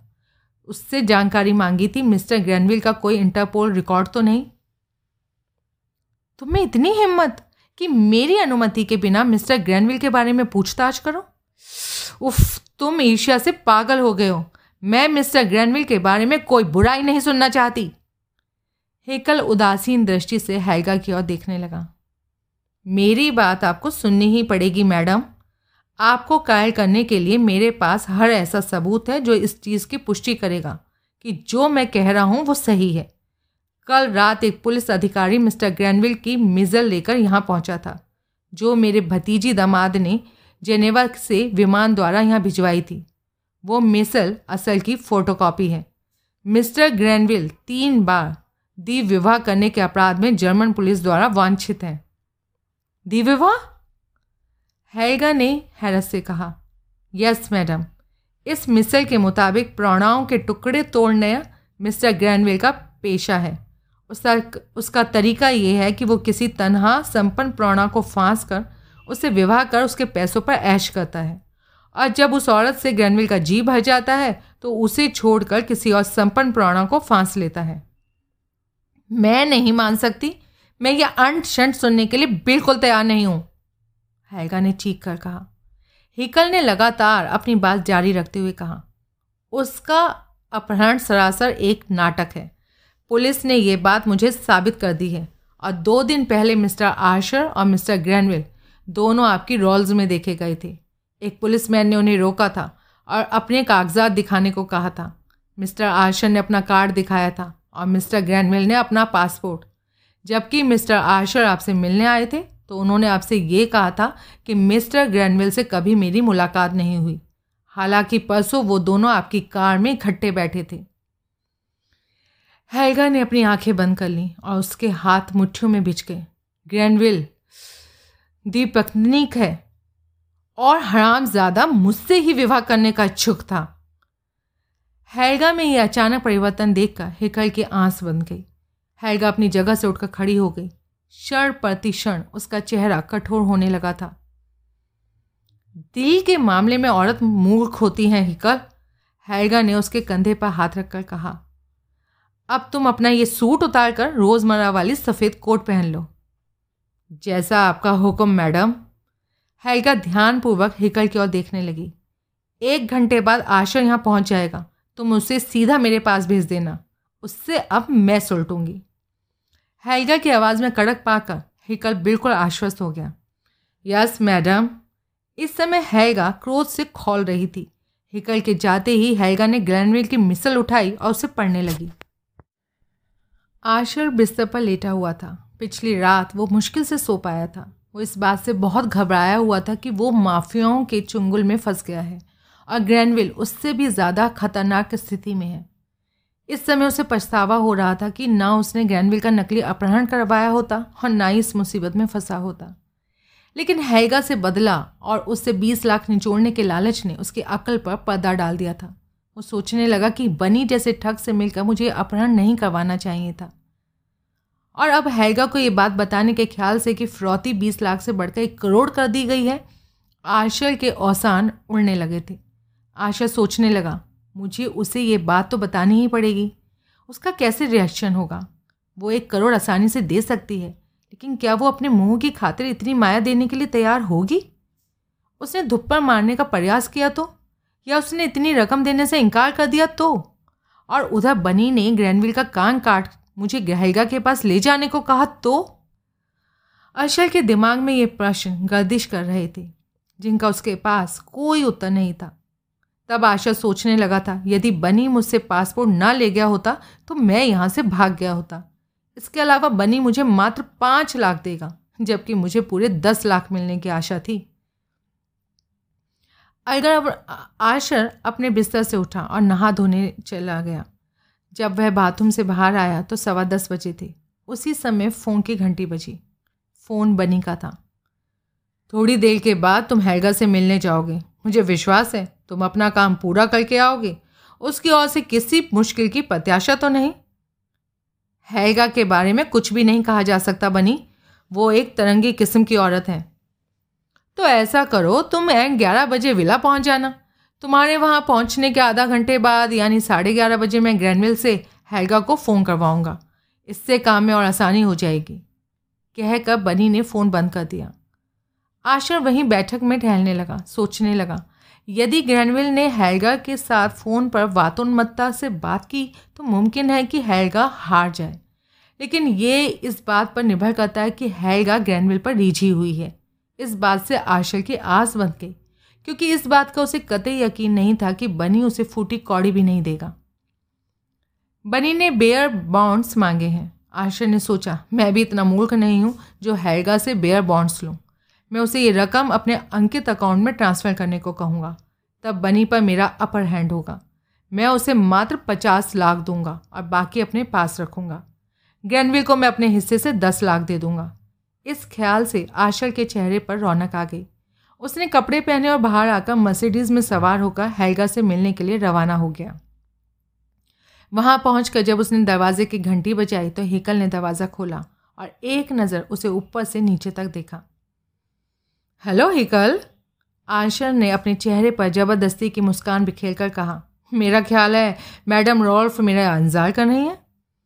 जी हाँ हैकल ने छोटा सा उत्तर दिया और उसकी अगुवाई करता हुआ अंदर ले आया, जहाँ पर हैगा बैठी थी। मिस्टर आशर आए हैं, मैडम। हिकल ने आशर के आगमन की सूचना दी। हैगा ने बिना आशर की ओर देखे, उसे हाथ के इशारे से बैठने को कहा। हिकल ने आशा के बैठने के लिए कुर्सी इस तरीके से सरकाई ताकि जब वो आपस में बात कर रहे हों तो एन एक दूसरे के सामने हो। तुम जा सकते हो, हिकल। Yes, madam. हैगा ने इस समय आँखों पर धूप का गहरा काला चश्मा लगा रखा था। इससे आशल को परेशानी होने लगी थी, क्योंकि हैगा के साथ अपने संबंधों से ये पाया था कि हैगा की आँखों से फ़ौरन उसके दिल का हाल पता चल जाता था। और इस समय हैगा की आँखों पर काली ऐनक होने के कारण उसकी मना स्थिति जानना असंभव था। आज तुम, पहले से भी बहुत ज़्यादा खूबसूरत लग रही हो हैगा। आशा ने बात शुरू करने की कोशिश करते हुए कहा हैगा ने कोई उत्तर नहीं दिया और ना ही अपनी जगह से हिली। उसके दोनों हाथ अपनी गोद में थे और वो आराम से बैठी थी। मैं एक बुरा समाचार लाया हूँ, हैगा। ना बताना चाहकर भी मैं ये बताने पर मजबूर हूँ कि मेरे क्लाइंट ने फ्रौती बीस लाख से बढ़ाकर एक करोड़ कर दी है। हैगा ने कोई प्रतिक्रिया व्यक्त नहीं की और निश्चल बैठी रही। हैगा ने जब काफ़ी देर तक कोई उत्तर नहीं दिया तो आशा ने कहा, तुमने मेरी बात सुनी है या नहीं? मैं बहरी नहीं हूँ। आशर उसकी आवाज़ की सख्ती से चौक सा गया अब मेरी वजह से ऐसा नहीं हुआ हैगा मैं तुम्हें यकीन दिलाना चाहता हूँ, इसमें मेरा कोई हाथ नहीं है। तुम ये बताओ, तुम वो रकम देने के लिए तैयार हो? तुम्हें इनमें से कितने मिलेंगे? हैगा ने अपनी जगह पर पहलू बदला। इससे तुम्हारा कोई संबंध नहीं है। तुम हाँ या ना में जवाब दो। हैगा ने अपना सर घुमाकर आशर की ओर देखा। लेकिन आँखों पर काली अनक होने के कारण आशर उसकी आँखों से उसकी प्रतिक्रिया जानने से अशक था। मान लो मेरा जवाब ना है तो? ये सुनकर आशर बेचैन सा हो गया। हाँ ये तुम पर निर्भर है, हैगा। मैं तो ये आग्रह करना चाहता हूँ कि ग्रैंडविल बहुत खतरनाक लोगों के हाथों में है और यदि तुमने फ्रौती देने से इनकार कर दिया तो वो ग्रैंडविल का एक कान काट देंगे और मुझे मजबूर करेंगे कि वो कान तुम तक पहुँचाऊँ। मैं तो वैसे ही एक जंजाल में फंस गया हूँ। हैगा ने काली ऐनक के पीछे से उसे घूरते हुए कहा तो तुम एक जंजाल में फंस गए हो? हाँ मैंने तुम्हें बताया ना, जिन लोगों से मेरा वास्ता पड़ा है वो बहुत ही खतरनाक है। तुम पर मुझे बहुत तरस आता है। ये सुनकर आशा का चेहरा शर्म और गुस्से के सम्मिश्रित रंगों से लाल हो गया। तुम खामा खास में समय नष्ट कर रही हो। तुम एक शब्द हाँ या ना में उत्तर दो। तुम ये बताओ कि तुम टिमोथी विल्सन के बारे में क्या जानते हो? Timothy Wilson? मैं किसी टिमोथी विल्सन को नहीं जानता। तुम मेरे सवाल का जवाब दो। तुम पैसे देने के लिए तैयार हो या नहीं? हैगा ने हाथ बढ़ाकर सिगरेट उठाई और उसे होठ के साथ लगाकर सुलगा लिया। कोई समय था जब मैं तुम्हें एक अक्लमंद, समझदार और चतुर आदमी समझती थी। लेकिन जब से तुम गबनकार, लूटकार और ब्लैकमेलर और अब माफिया बने हो तब से मैं तुम्हें इस योग्य भी नहीं समझती कि तुमसे नफरत की जाए। तुम मेरा बहुत अपमान कर चुकी हो हैगा हर चीज़ की हद होती है। तुम कान खोल कर सुन लो। यदि तुम्हें अपना प्रेमी वापस चाहिए तो इस रकम का प्रबंध करके जेनेवा में एक अंकित अकाउंट में जमा करवा दो। और यदि नहीं चाहिए तो वैसा ही जवाब दे दो। हैगा के होठों पर एक कटु मुस्कान फैल गई। हम्म, मिस्टर फतेहाल आशा, तुम इतने अहमक हो, ये मैं कभी सोच भी नहीं सकती थी। आओ, पहले मैं तुम्हें टिमोथी विल्सन के बारे में बात बताऊँ कुछ। उसका बाप गोल्फ का एक मामूली पेशेवर खिलाड़ी था। उसने अपने बेटे को गोल्फ सिखाई और उसे भी पेशेवर गोल्फ खिलाड़ी बनाना चाहा। वो लड़का बहुत मनोहर और महत्वाकांक्षी था। हालाँकि वो इस बात का दावा करता है कि वो कैम्ब्रिज का तालीम याफ्ता है। किंतु वास्तविकता ये है कि 16 साल की आयु में उसने घर छोड़ दिया था और पेरिस क्रियान होटल में बैरागिरी सीखने लगा था। यहीं पर उसने फ्रेंच भाषा सीखी थी, लेकिन उसके काम से संतुष्ट न होने के कारण उसे होटल से निकाल दिया गया था।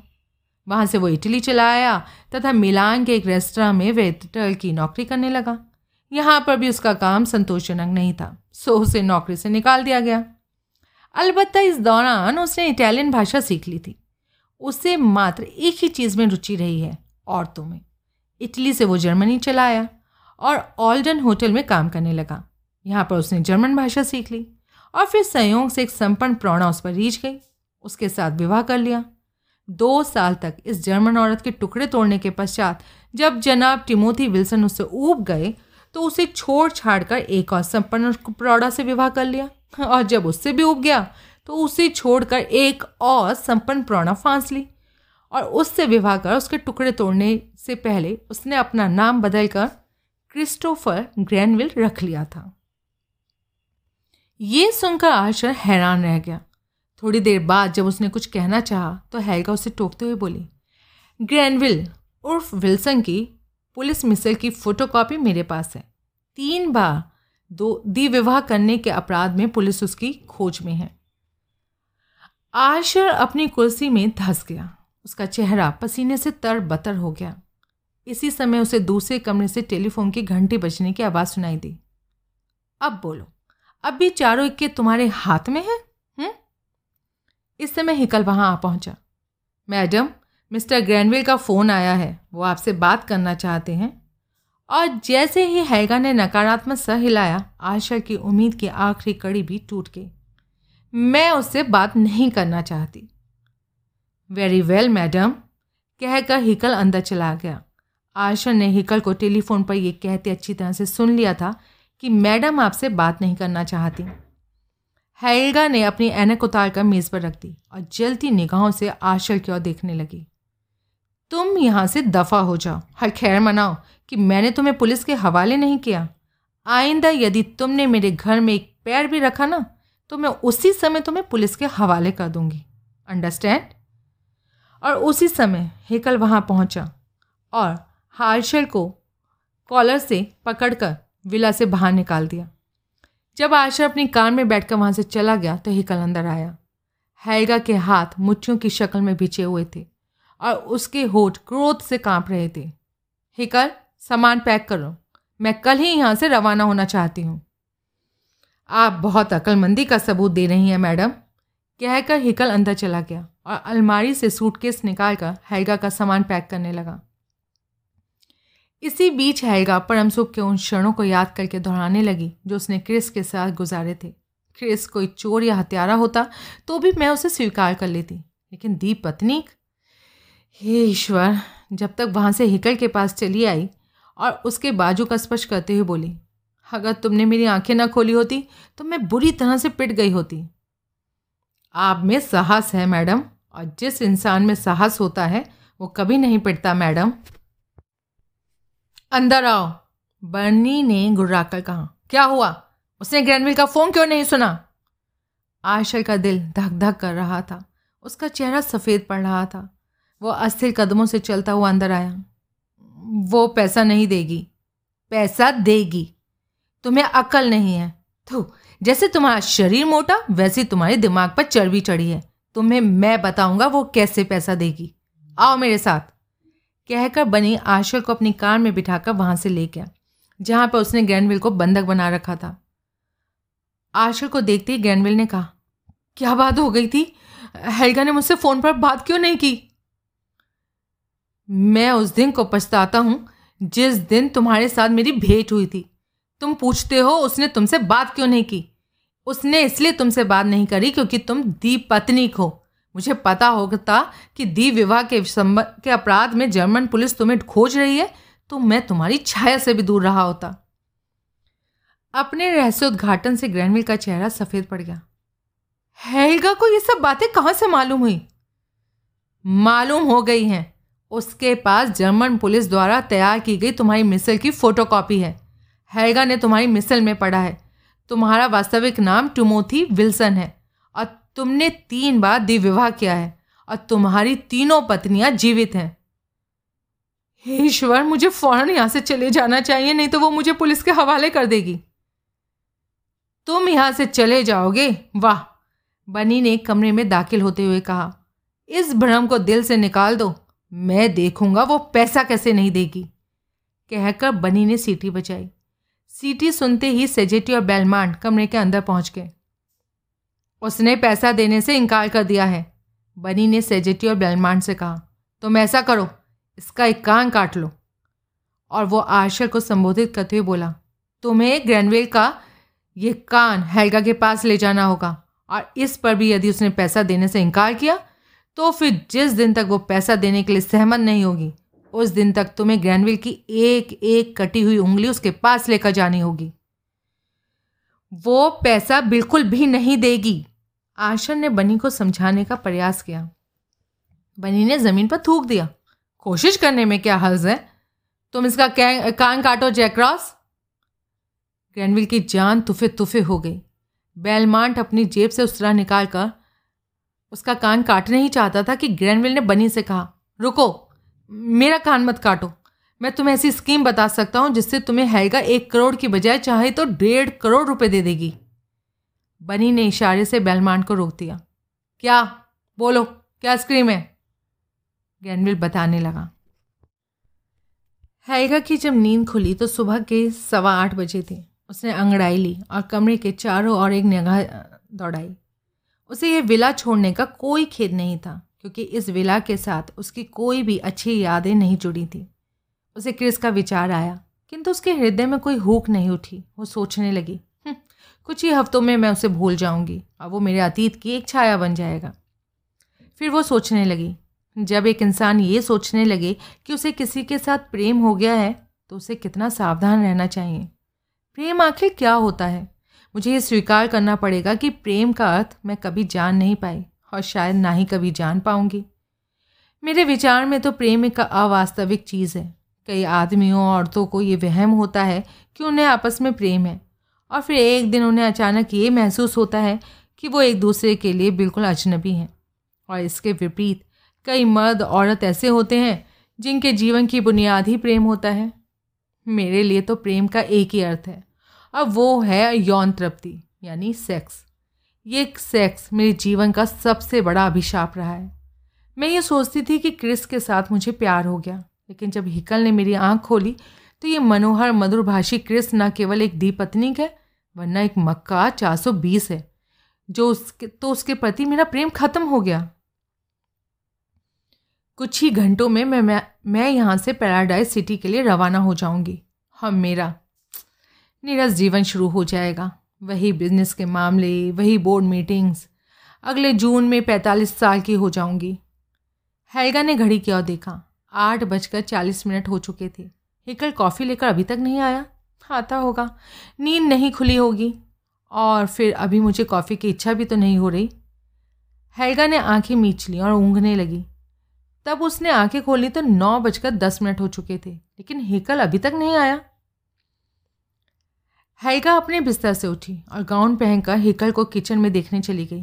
हिकल किचन में नहीं था। हैगा सिंह ने सोचा शायद दूध फट गया हो और दूध लेने गया हो। सो वो बाहर आई। वहाँ पर हिकल की कार ज्यों की त्यों खड़ी थी। हैगा ने किचन से वापस आकर रेफ्रिजरेटर खोला तो देखा उसमें दूध के तीन कार्टन पड़े थे। तब हैगा हिकल के क्वार्टर में गई। हिकल वहाँ भी नहीं था। तब हैगा ने सारा विला छान मारा, लेकिन हिकल कहीं नहीं था। उसकी बेचैनी बढ़ने लगी। वो सोचने लगी, मुझे पुलिस को सूचित कर देना चाहिए। इस इरादे से उसने अपने कमरे में पग धरा ही था कि जहाँ की तहाँ खड़ी रह गई। हैरान। एक दुष्ट सा आदमी जिसके होठों के बीच सिगरेट लटक रहा था, उसके कमरे में बैठा था और क्रूर दृष्टि से हैगा की ओर देख रहा था। उसके हाथ में ड्रिल मशीन थी। तुम कौन हो और यहाँ क्या करने आए हो? हैगा ने अपने आप पर काबू पाकर पूछा। आपसे बिज़नेस की बात करने आया हूँ। चूँकि वो टुच्चा आपको कायल नहीं कर पाया सो मुझे आपके पास आना पड़ रहा है। क्या चाहते हो? डेढ़ करोड़ बॉन्ड्स के रूप में। बनी ने ड्रिल मशीन से मेज़ पर सुराख करते हुए कहा हाँ आपका नौकर हिकल मेरे कब्ज़े में है। ग्रैनविल ने मुझे बताया है, वो आपके लिए बहुत महत्व रखता है। कहाँ है वो? आप और मैं अभी उससे मिलने चलेंगे। तब आपको आभास होगा कि ड्रिल मशीन कितना बढ़िया हथियार होता है। यदि आपने पैसा देने से इनकार किया तो मैं आपको इस ड्रिल मशीन का प्रदर्शन दिखा दूँगा, जिसे देखकर आप पैसा ना देने का इरादा बदल देंगी। आइए मेरे साथ। मैं तुम्हारे साथ कहीं नहीं जाऊँगी। बनी दुष्टात्मक ढंग से हैगा की ओर देखने लगा। हाँ मेरे साथ आइए। आपने मेरी बात नहीं मानी तो मैं आपके नौकर के पैरों में इतना बड़ा सुराग कर दूँगा। कि वो ज़िंदगी भर चल नहीं पाएगा। ये सुनकर हैगा का चेहरा पीला पड़ गया। मैं पैसे देने के लिए तैयार हूँ। हैगा अस्थिर कदमों से अपनी जगह से उठते हुए बोली, मुझे मालूम था, आप एक अक्लमंद औरत हैं। आप अपने बैंक को फ़ोन कीजिए और डेढ़ करोड़ के बेयर बॉन्ड्स बनवाकर मुझे भिजवा दीजिए। हैगा फ़ोन के पास चली आई। वो बैंक का नंबर डायल करना ही चाहती थी कि उसे पीछे से आवाज़ आई अब इसकी कोई ज़रूरत नहीं, मैडम। हैगा ने घूमकर पीछे देखा तो दरवाजे की चौखट पर हिकल खड़ा था। उसके दोनों तरफ़ दो पुलिस सिपाही खड़े थे और जिन्होंने अपनी रिवॉल्वर, बनी की ओर तान रखी थी। बनी उन रिवॉल्वर को देखकर अपनी जगह से खड़ा हो गया और हाथ ऊपर कर लिए। तब उन्होंने बनी के हाथों में हथकड़ी डाली और अपने साथ पुलिस स्टेशन ले गए। उनके जाते ही हैगा ने हिकल के गले में बाहें डाल दी और सिसक सिसक कर रोने लगी। हेकल पिता की तरह हैगा का सर थपथपाने लगा। मैडम, आप धीरज धरिए, आप रो रही हैं। बड़े घर की औरतें अपने आप पर संयम रखती हैं। आप असंयत हो रही हैं। अब मुँह हाथ धोइए, मैं आपके लिए सुबह की कॉफ़ी बना कर लाता हूँ। तनिक देर बाद जब हेकल कॉफ़ी लेकर आया तो हैगा ने जिद करके उसे अपने साथ कॉफ़ी पीने के लिए अपने सामने बिठा लिया। हेकल की उपस्थिति से हैगा को ऐसा लग रहा था कि मानो वो बिल्कुल सुरक्षित हो। हेकल, अब मुझे सारी बात बताओ। मैं आपको पूरी बात बताऊँगा, मैडम। ये तो आप जानती हैं कि मिस्टर ग्रैनविल के बारे में मैंने अपने भतीजे दामाद जीन फॉकन को फ़ोन किया था। लेकिन आप ये नहीं जानती कि मैंने फॉकन को सारी बात बता दी थी कि मिस्टर ग्रैनविल का नकली अपहरण किया गया है और मिस्टर आशन ने उसको वापस लौटाने के लिए बीस लाख की फ्रौती मांगी है। फॉकन ने स्विस पुलिस को चौकस कर दिया। यहाँ के इंस्पेक्टर ने पिछले दो दिनों से विला पर निगरानी रखी हुई थी। वो ये जानना चाहता था कि आशर और ग्रैंडविल कौन सी जगह पर छुपे हुए हैं। उस दिन जब मैंने आशर को कॉलर से पकड़कर विला से बाहर निकाला था तो एक पुलिस अधिकारी आशर का पीछा करते हुए पैराडिसो पहुँचा, जहाँ पर आशर ने विला किराए पर ले रखा था। वहाँ पर उसने बनी को देखा। पुलिस वाले काफ़ी समय से बनी के पीछे लगे हुए हैं, किंतु कोई प्रमाण न होने के कारण उसके खिलाफ कोई कार्रवाई कर ही नहीं पाते थे। तब पुलिस बनी और आशर का पीछा करते करते उस जगह पहुँच गई, जहाँ पर उन्होंने मिस्टर ग्रैंडवेल को बंधक बनाकर रखा हुआ था। पुलिस ने उस जगह की निगरानी शुरू कर दी। उधर जब बनी को ये पता चला कि आपको मिस्टर ग्रैंडवेल में कोई रुचि नहीं रही तो उसने मेरा अपहरण करने की योजना बनाई। पुलिस बनी के साजिश से सर्वथा अपरिचित थी, लेकिन हमारे विला पर उन्होंने पूरी निगरानी रखे हुई थी, सो घबराने की कोई बात ही नहीं हुई। आज सुबह जब मैं यथापूर्व विला का दरवाज़ा खोलने गया तो दो बदमाशों ने मुझे पकड़ लिया और कार में बिठाकर उस जगह ले गए, जहाँ पर आशा ग्रैंडविल थे। वहाँ पर वो बनी भी मौजूद था। पुलिस ने वहाँ पर कोई कार्रवाई नहीं की। तब बनी आपको धमकी देने के लिए चला आया। फिर इंस्पेक्टर के आदेश पर आशा और ग्रैंडविल को गिरफ़्तार कर लिया गया। तत्पश्चात इंस्पेक्टर मुझे साथ लेकर यहाँ चला आया। हम सब यहाँ पहुँचे तो बनी आपको धमकी दे चुका था और आप फ़ोन करने जा रही थी। और उसके बाद क्या हुआ? ये आप जानती ही हैं। ये सारा किस्सा है। इंस्पेक्टर ने मुझे बताया है कि ग्रैंडविल को जर्मन पुलिस के हवाले कर दिया जाएगा। बनी और उसके दो गुंडों पर चोरी का माल रखने के जुर्म पर मुकदमा चलाया जाएगा, क्योंकि बनी के घर से काफ़ी मात्रा में चोरी का माल बरामद हुआ है। इंस्पेक्टर बाजी कह रहा था कि मैं अपहरण का केस दर्ज नहीं करूँगा, क्योंकि उससे आपको परेशानी होगी। और आशर आशर का क्या होगा? मिस्टर आशर को अभियोगित करने में एक समस्या सामने आ रही है। वो उल्टा सीधा बकेगा। जैसे मिस्टर रॉल्फ ने उस पर गबन का मुकदमा नहीं चलाया था, उसी प्रकार से मैं समझता हूँ कि बेहतर होगा आप भी आशर के विरुद्ध कोई कार्रवाई नहीं करें। अलबत् इंस्पेक्टर ने आशर को स्विट्ज़रलैंड से निर्वासित करने का फैसला कर दिया है। और उसे यहाँ वापस आने की अनुमति नहीं होगी। हैगा आदरणीय दृष्टि से हिकल की ओर देखने लगी और सोचने लगी, कितना महान और दूरदर्शी है ये आदमी। इसने मेरी लाज बचाने के लिए आशर के खिलाफ कार्रवाई नहीं होने दी। ये मेहरबान है। ये भली भांति जानता है कि किसी समय आशर के साथ मेरे प्रेम संबंध थे। और यदि आशर के खिलाफ कार्रवाई की गई तो डंके की चोट पर वो दुनिया को सुनाएगा कि वो मेरे यानी संसार की सबसे संपन्न औरत के साथ किसी समय अपने ऑफ़िस के फर्श पर सरल आसन में संभोग किया करता था। हाँ तुमने बिल्कुल ठीक किया। तो अब सारा मामला निमट गया? हैगा नज़र चुरा कर बोली हाँ ये मामला तो निमट गया, लेकिन अभी आगे का काम बाकी है। तीन बजे आपको न्यूयॉर्क की फ़्लाइट पकड़नी है और इस बीच मुझे सामान पैक करना है। हिकल ने कॉफ़ी की ट्रे उठाई और जरा रुक कर कहा मैडम, आइंदा से आप ठीक दाम लगाया कीजिए। मैं इतना महत्वपूर्ण नहीं हूँ, जिसके लिए आप डेढ़ करोड़ की फ्रौती देने के लिए सहमत हो गई थी। बहरहाल, आपका बहुत बहुत धन्यवाद। कह कर ही कल किचन में चला आया इंस्पेक्टर को हंसमुख और बातूनी पाकर आशर को बड़ा आश्चर्य हुआ था। यदि आशर को मालूम ना होता कि पुलिस इंस्पेक्टर है तो वो ये कभी अनुमान ना लगा पाता। आशर को जब ये बताया गया था कि उसे गिरफ़्तार ना करके स्विट्ज़रलैंड से निर्वासित कर लंदन भेजा जा रहा है तो उसने सांस उसने शांति का एक लंबा सांस लिया। तब इंस्पेक्टर आशर को अपनी कार में बिठाकर एयरपोर्ट ले आया था। तभी उन्हें बताया गया था कि लंदन की फ़्लाइट लेट हो जाएगी, सो वो लॉन्च में बैठकर आपस में बातें करने लगे थे। मैं आपको एक बात फिर से याद दिला दूँ, मिस्टर आशर कि आप यहाँ स्विट्ज़रलैंड वापस आने का प्रयास मत करेगा वरना मुझे अच्छी तरह से मालूम है, इंस्पेक्टर। हाँ बड़े भाग्यशाली हैं, मिस्टर आशर कि इतने ठोस प्रमाण होने के बाद भी मिसेस रॉल्फ ने आप पर मुकदमा नहीं चलाया। नहीं तो आपको स्विट्ज़रलैंड की गंदी जेल में कई सालों की सज़ा काटनी पड़ती। मिसेस रॉल्फ ने कुछ कारणों से मुझ पर मुकदमा नहीं चलाया। आशर ने बताया, बड़े लोग हमेशा किसी वजह से ही खामोश रहते हैं। ये मैं अच्छी तरह से समझता हूँ। इंस्पेक्टर ने गोल मोल शब्दों में टिप्पणी करी। इसी समय लॉन्च के अंदर हल्की सी हलचल मच गई थी। सभी लोग लॉन्च के प्रवेश द्वार की ओर देखने लगे थे। आशर ने जो उस तरफ़ देखा तो उसका दिल धक से रह गया था। हैगा लाउंज के अंदर प्रवेश कर रही थी। एयरपोर्ट का स्टाफ उसके आगे पीछे मंडरा रहा था। प्रेस फोटोग्राफर फ़ोटो खींचने के लिए आपस में प्रतिस्पर्धा कर रहे थे। ये तो मिसेस रॉल्फ हैं। वाह बहुत ही खूबसूरत लेटी है।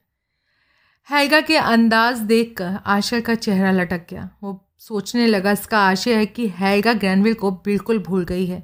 उसके चेहरे पर दुख का नामो निशान तक नहीं बल्कि उसके चेहरे पर तो चमक और रौनक है। हम्म, कितनी चतुर औरत है। यदि मेरी अपहरण योजना सफल हो गई होती तो इस समय मैं भी वीआईपी लॉन्च में बैठा होता और दाएँ बाएँ एयरपोर्ट के खाद प्रबंधक खड़े होते। वाकई बहुत खूबसूरत है। इंस्पेक्टर ने अपनी बात को दोहराकर कहा, मैंने सुना है कि किसी समय आपको मैडम रॉल्फ के साथ काम करने का सौभाग्य प्राप्त हुआ था? आशर ने इंस्पेक्टर की बात नहीं सुनी थी। उसका ध्यान एक मनोहर आदमी को देखने में लगा हुआ था, जो अभी अभी लाउंज में दाखिल हुआ था। उसका कद लंबा, चेहरा अंडाकार, कान लंबे, सर बड़ा, होठ गुलाबी थे, बाल काले, सघन और घुंघराले थे। उसके व्यक्तित्व से यौन आकर्षण टपक रहा था। इंस्पेक्टर भी आशा की नज़रों का पीछा करते हुए उस दिशा में देखने लगा। ओह तो आप मिस्टर हेनरी द विलियर को देख रहे हैं? ये तो फ्रांस के सबसे बड़े उद्योगपतियों में से एक है। उनके बारे में अफवाह है कि निकट भविष्य में ये अमेरिका में फ्रांस के राजदूत बनने वाले हैं। दो फोटोग्राफर्स द विलियर के निकट पहुंचकर उनका फ़ोटो लेने लगे। द विलियर उनकी ओर देखकर मुस्कुराया। तभी एयरपोर्ट का एक अधिकारी वहाँ पहुँच गया और उसके अगुवाई करता हुआ उसे लॉन्च में लेवा लाया। आशा के मुँह से ईर्षा भरी एक लंबी सांस निकल गई। उसी समय माइक पर न्यूयॉर्क जाने वाली फ़्लाइट की घोषणा होने लगी। देखो, वो जा रहे हैं। इंस्पेक्टर ने घूम कर आशर की ओर देखते हुए कहा। आशर विमान की ओर बढ़ती हुई हैगा को देखने लगा। हैगा के पीछे कुछ फासले पर द विलियर चल रहा था। पीछे पीछे दो अन्य आदमी चल रहे थे। हैगा बड़ी शांति और आत्म अभि, आत्म अभिमान से भरी पग उठाती जा रही थी और उसे देख देख कर आशर का हृदय घृणा घृणा की ज्वाला से जला जा रहा था। आधे रास्ते पर हैगा के हाथ से कोई चीज़ नीचे गिरी। दूरी की वजह से आशर उसे स्पष्ट तो ना देख पाया, लेकिन उसके अंदाज के मुताबिक वो चीज़ रुमाल थी। रुमाल स्वयं ही गिरा था या हैगा ने उसे जानबूझकर गिराया था? इसका दृष्टिपात आशर नहीं पाया। नहीं लगा पाया। लेकिन ये साफ़ देख लिया था कि द विलियर ने उस रुमाल को उठाया था और तेज़ तेज़ डग भरते हुए हैगा के करीब पहुँच गया था। हैगा रुकी और द विलियर से रुमाल लेकर एक आभार भरी मधुर मुस्कान से उसकी ओर देखने लगी। फिर उन दोनों में न जाने क्या बात हुई थी कि दोनों एक साथ विमान की ओर बढ़ने लगे थे। इंस्पेक्टर की अनुभवी आँखों से ये सब छुपा नहीं रह सका। बहुत ही तेज तरार औरत है ये, इंस्पेक्टर बड़बड़ाया। वो शुरू से भी बहुत तेज तरार रही है इंस्पेक्टर और हमेशा रहेगी। आशल कड़वे से स्वर में बोला, फिर जैसे ही उसने लंदन जाने वाली फ़्लाइट की घोषणा सुनी, उठकर खड़ा हो गया। गुड नाइट मिस्टर आशर मेरी शुभकामनाएँ। इंस्पेक्टर ने उसकी ओर विदा सूचक हाथ हिला दिया। धन्यवाद। आशा बोला और थके थके कदमों से विमान की ओर बढ़ चला। यद्यपि वो अच्छी तरह से जानता था कि इंस्पेक्टर की शुभकामनाएँ भी उसके भाग्य चक्र को नहीं बदल पाएँगी।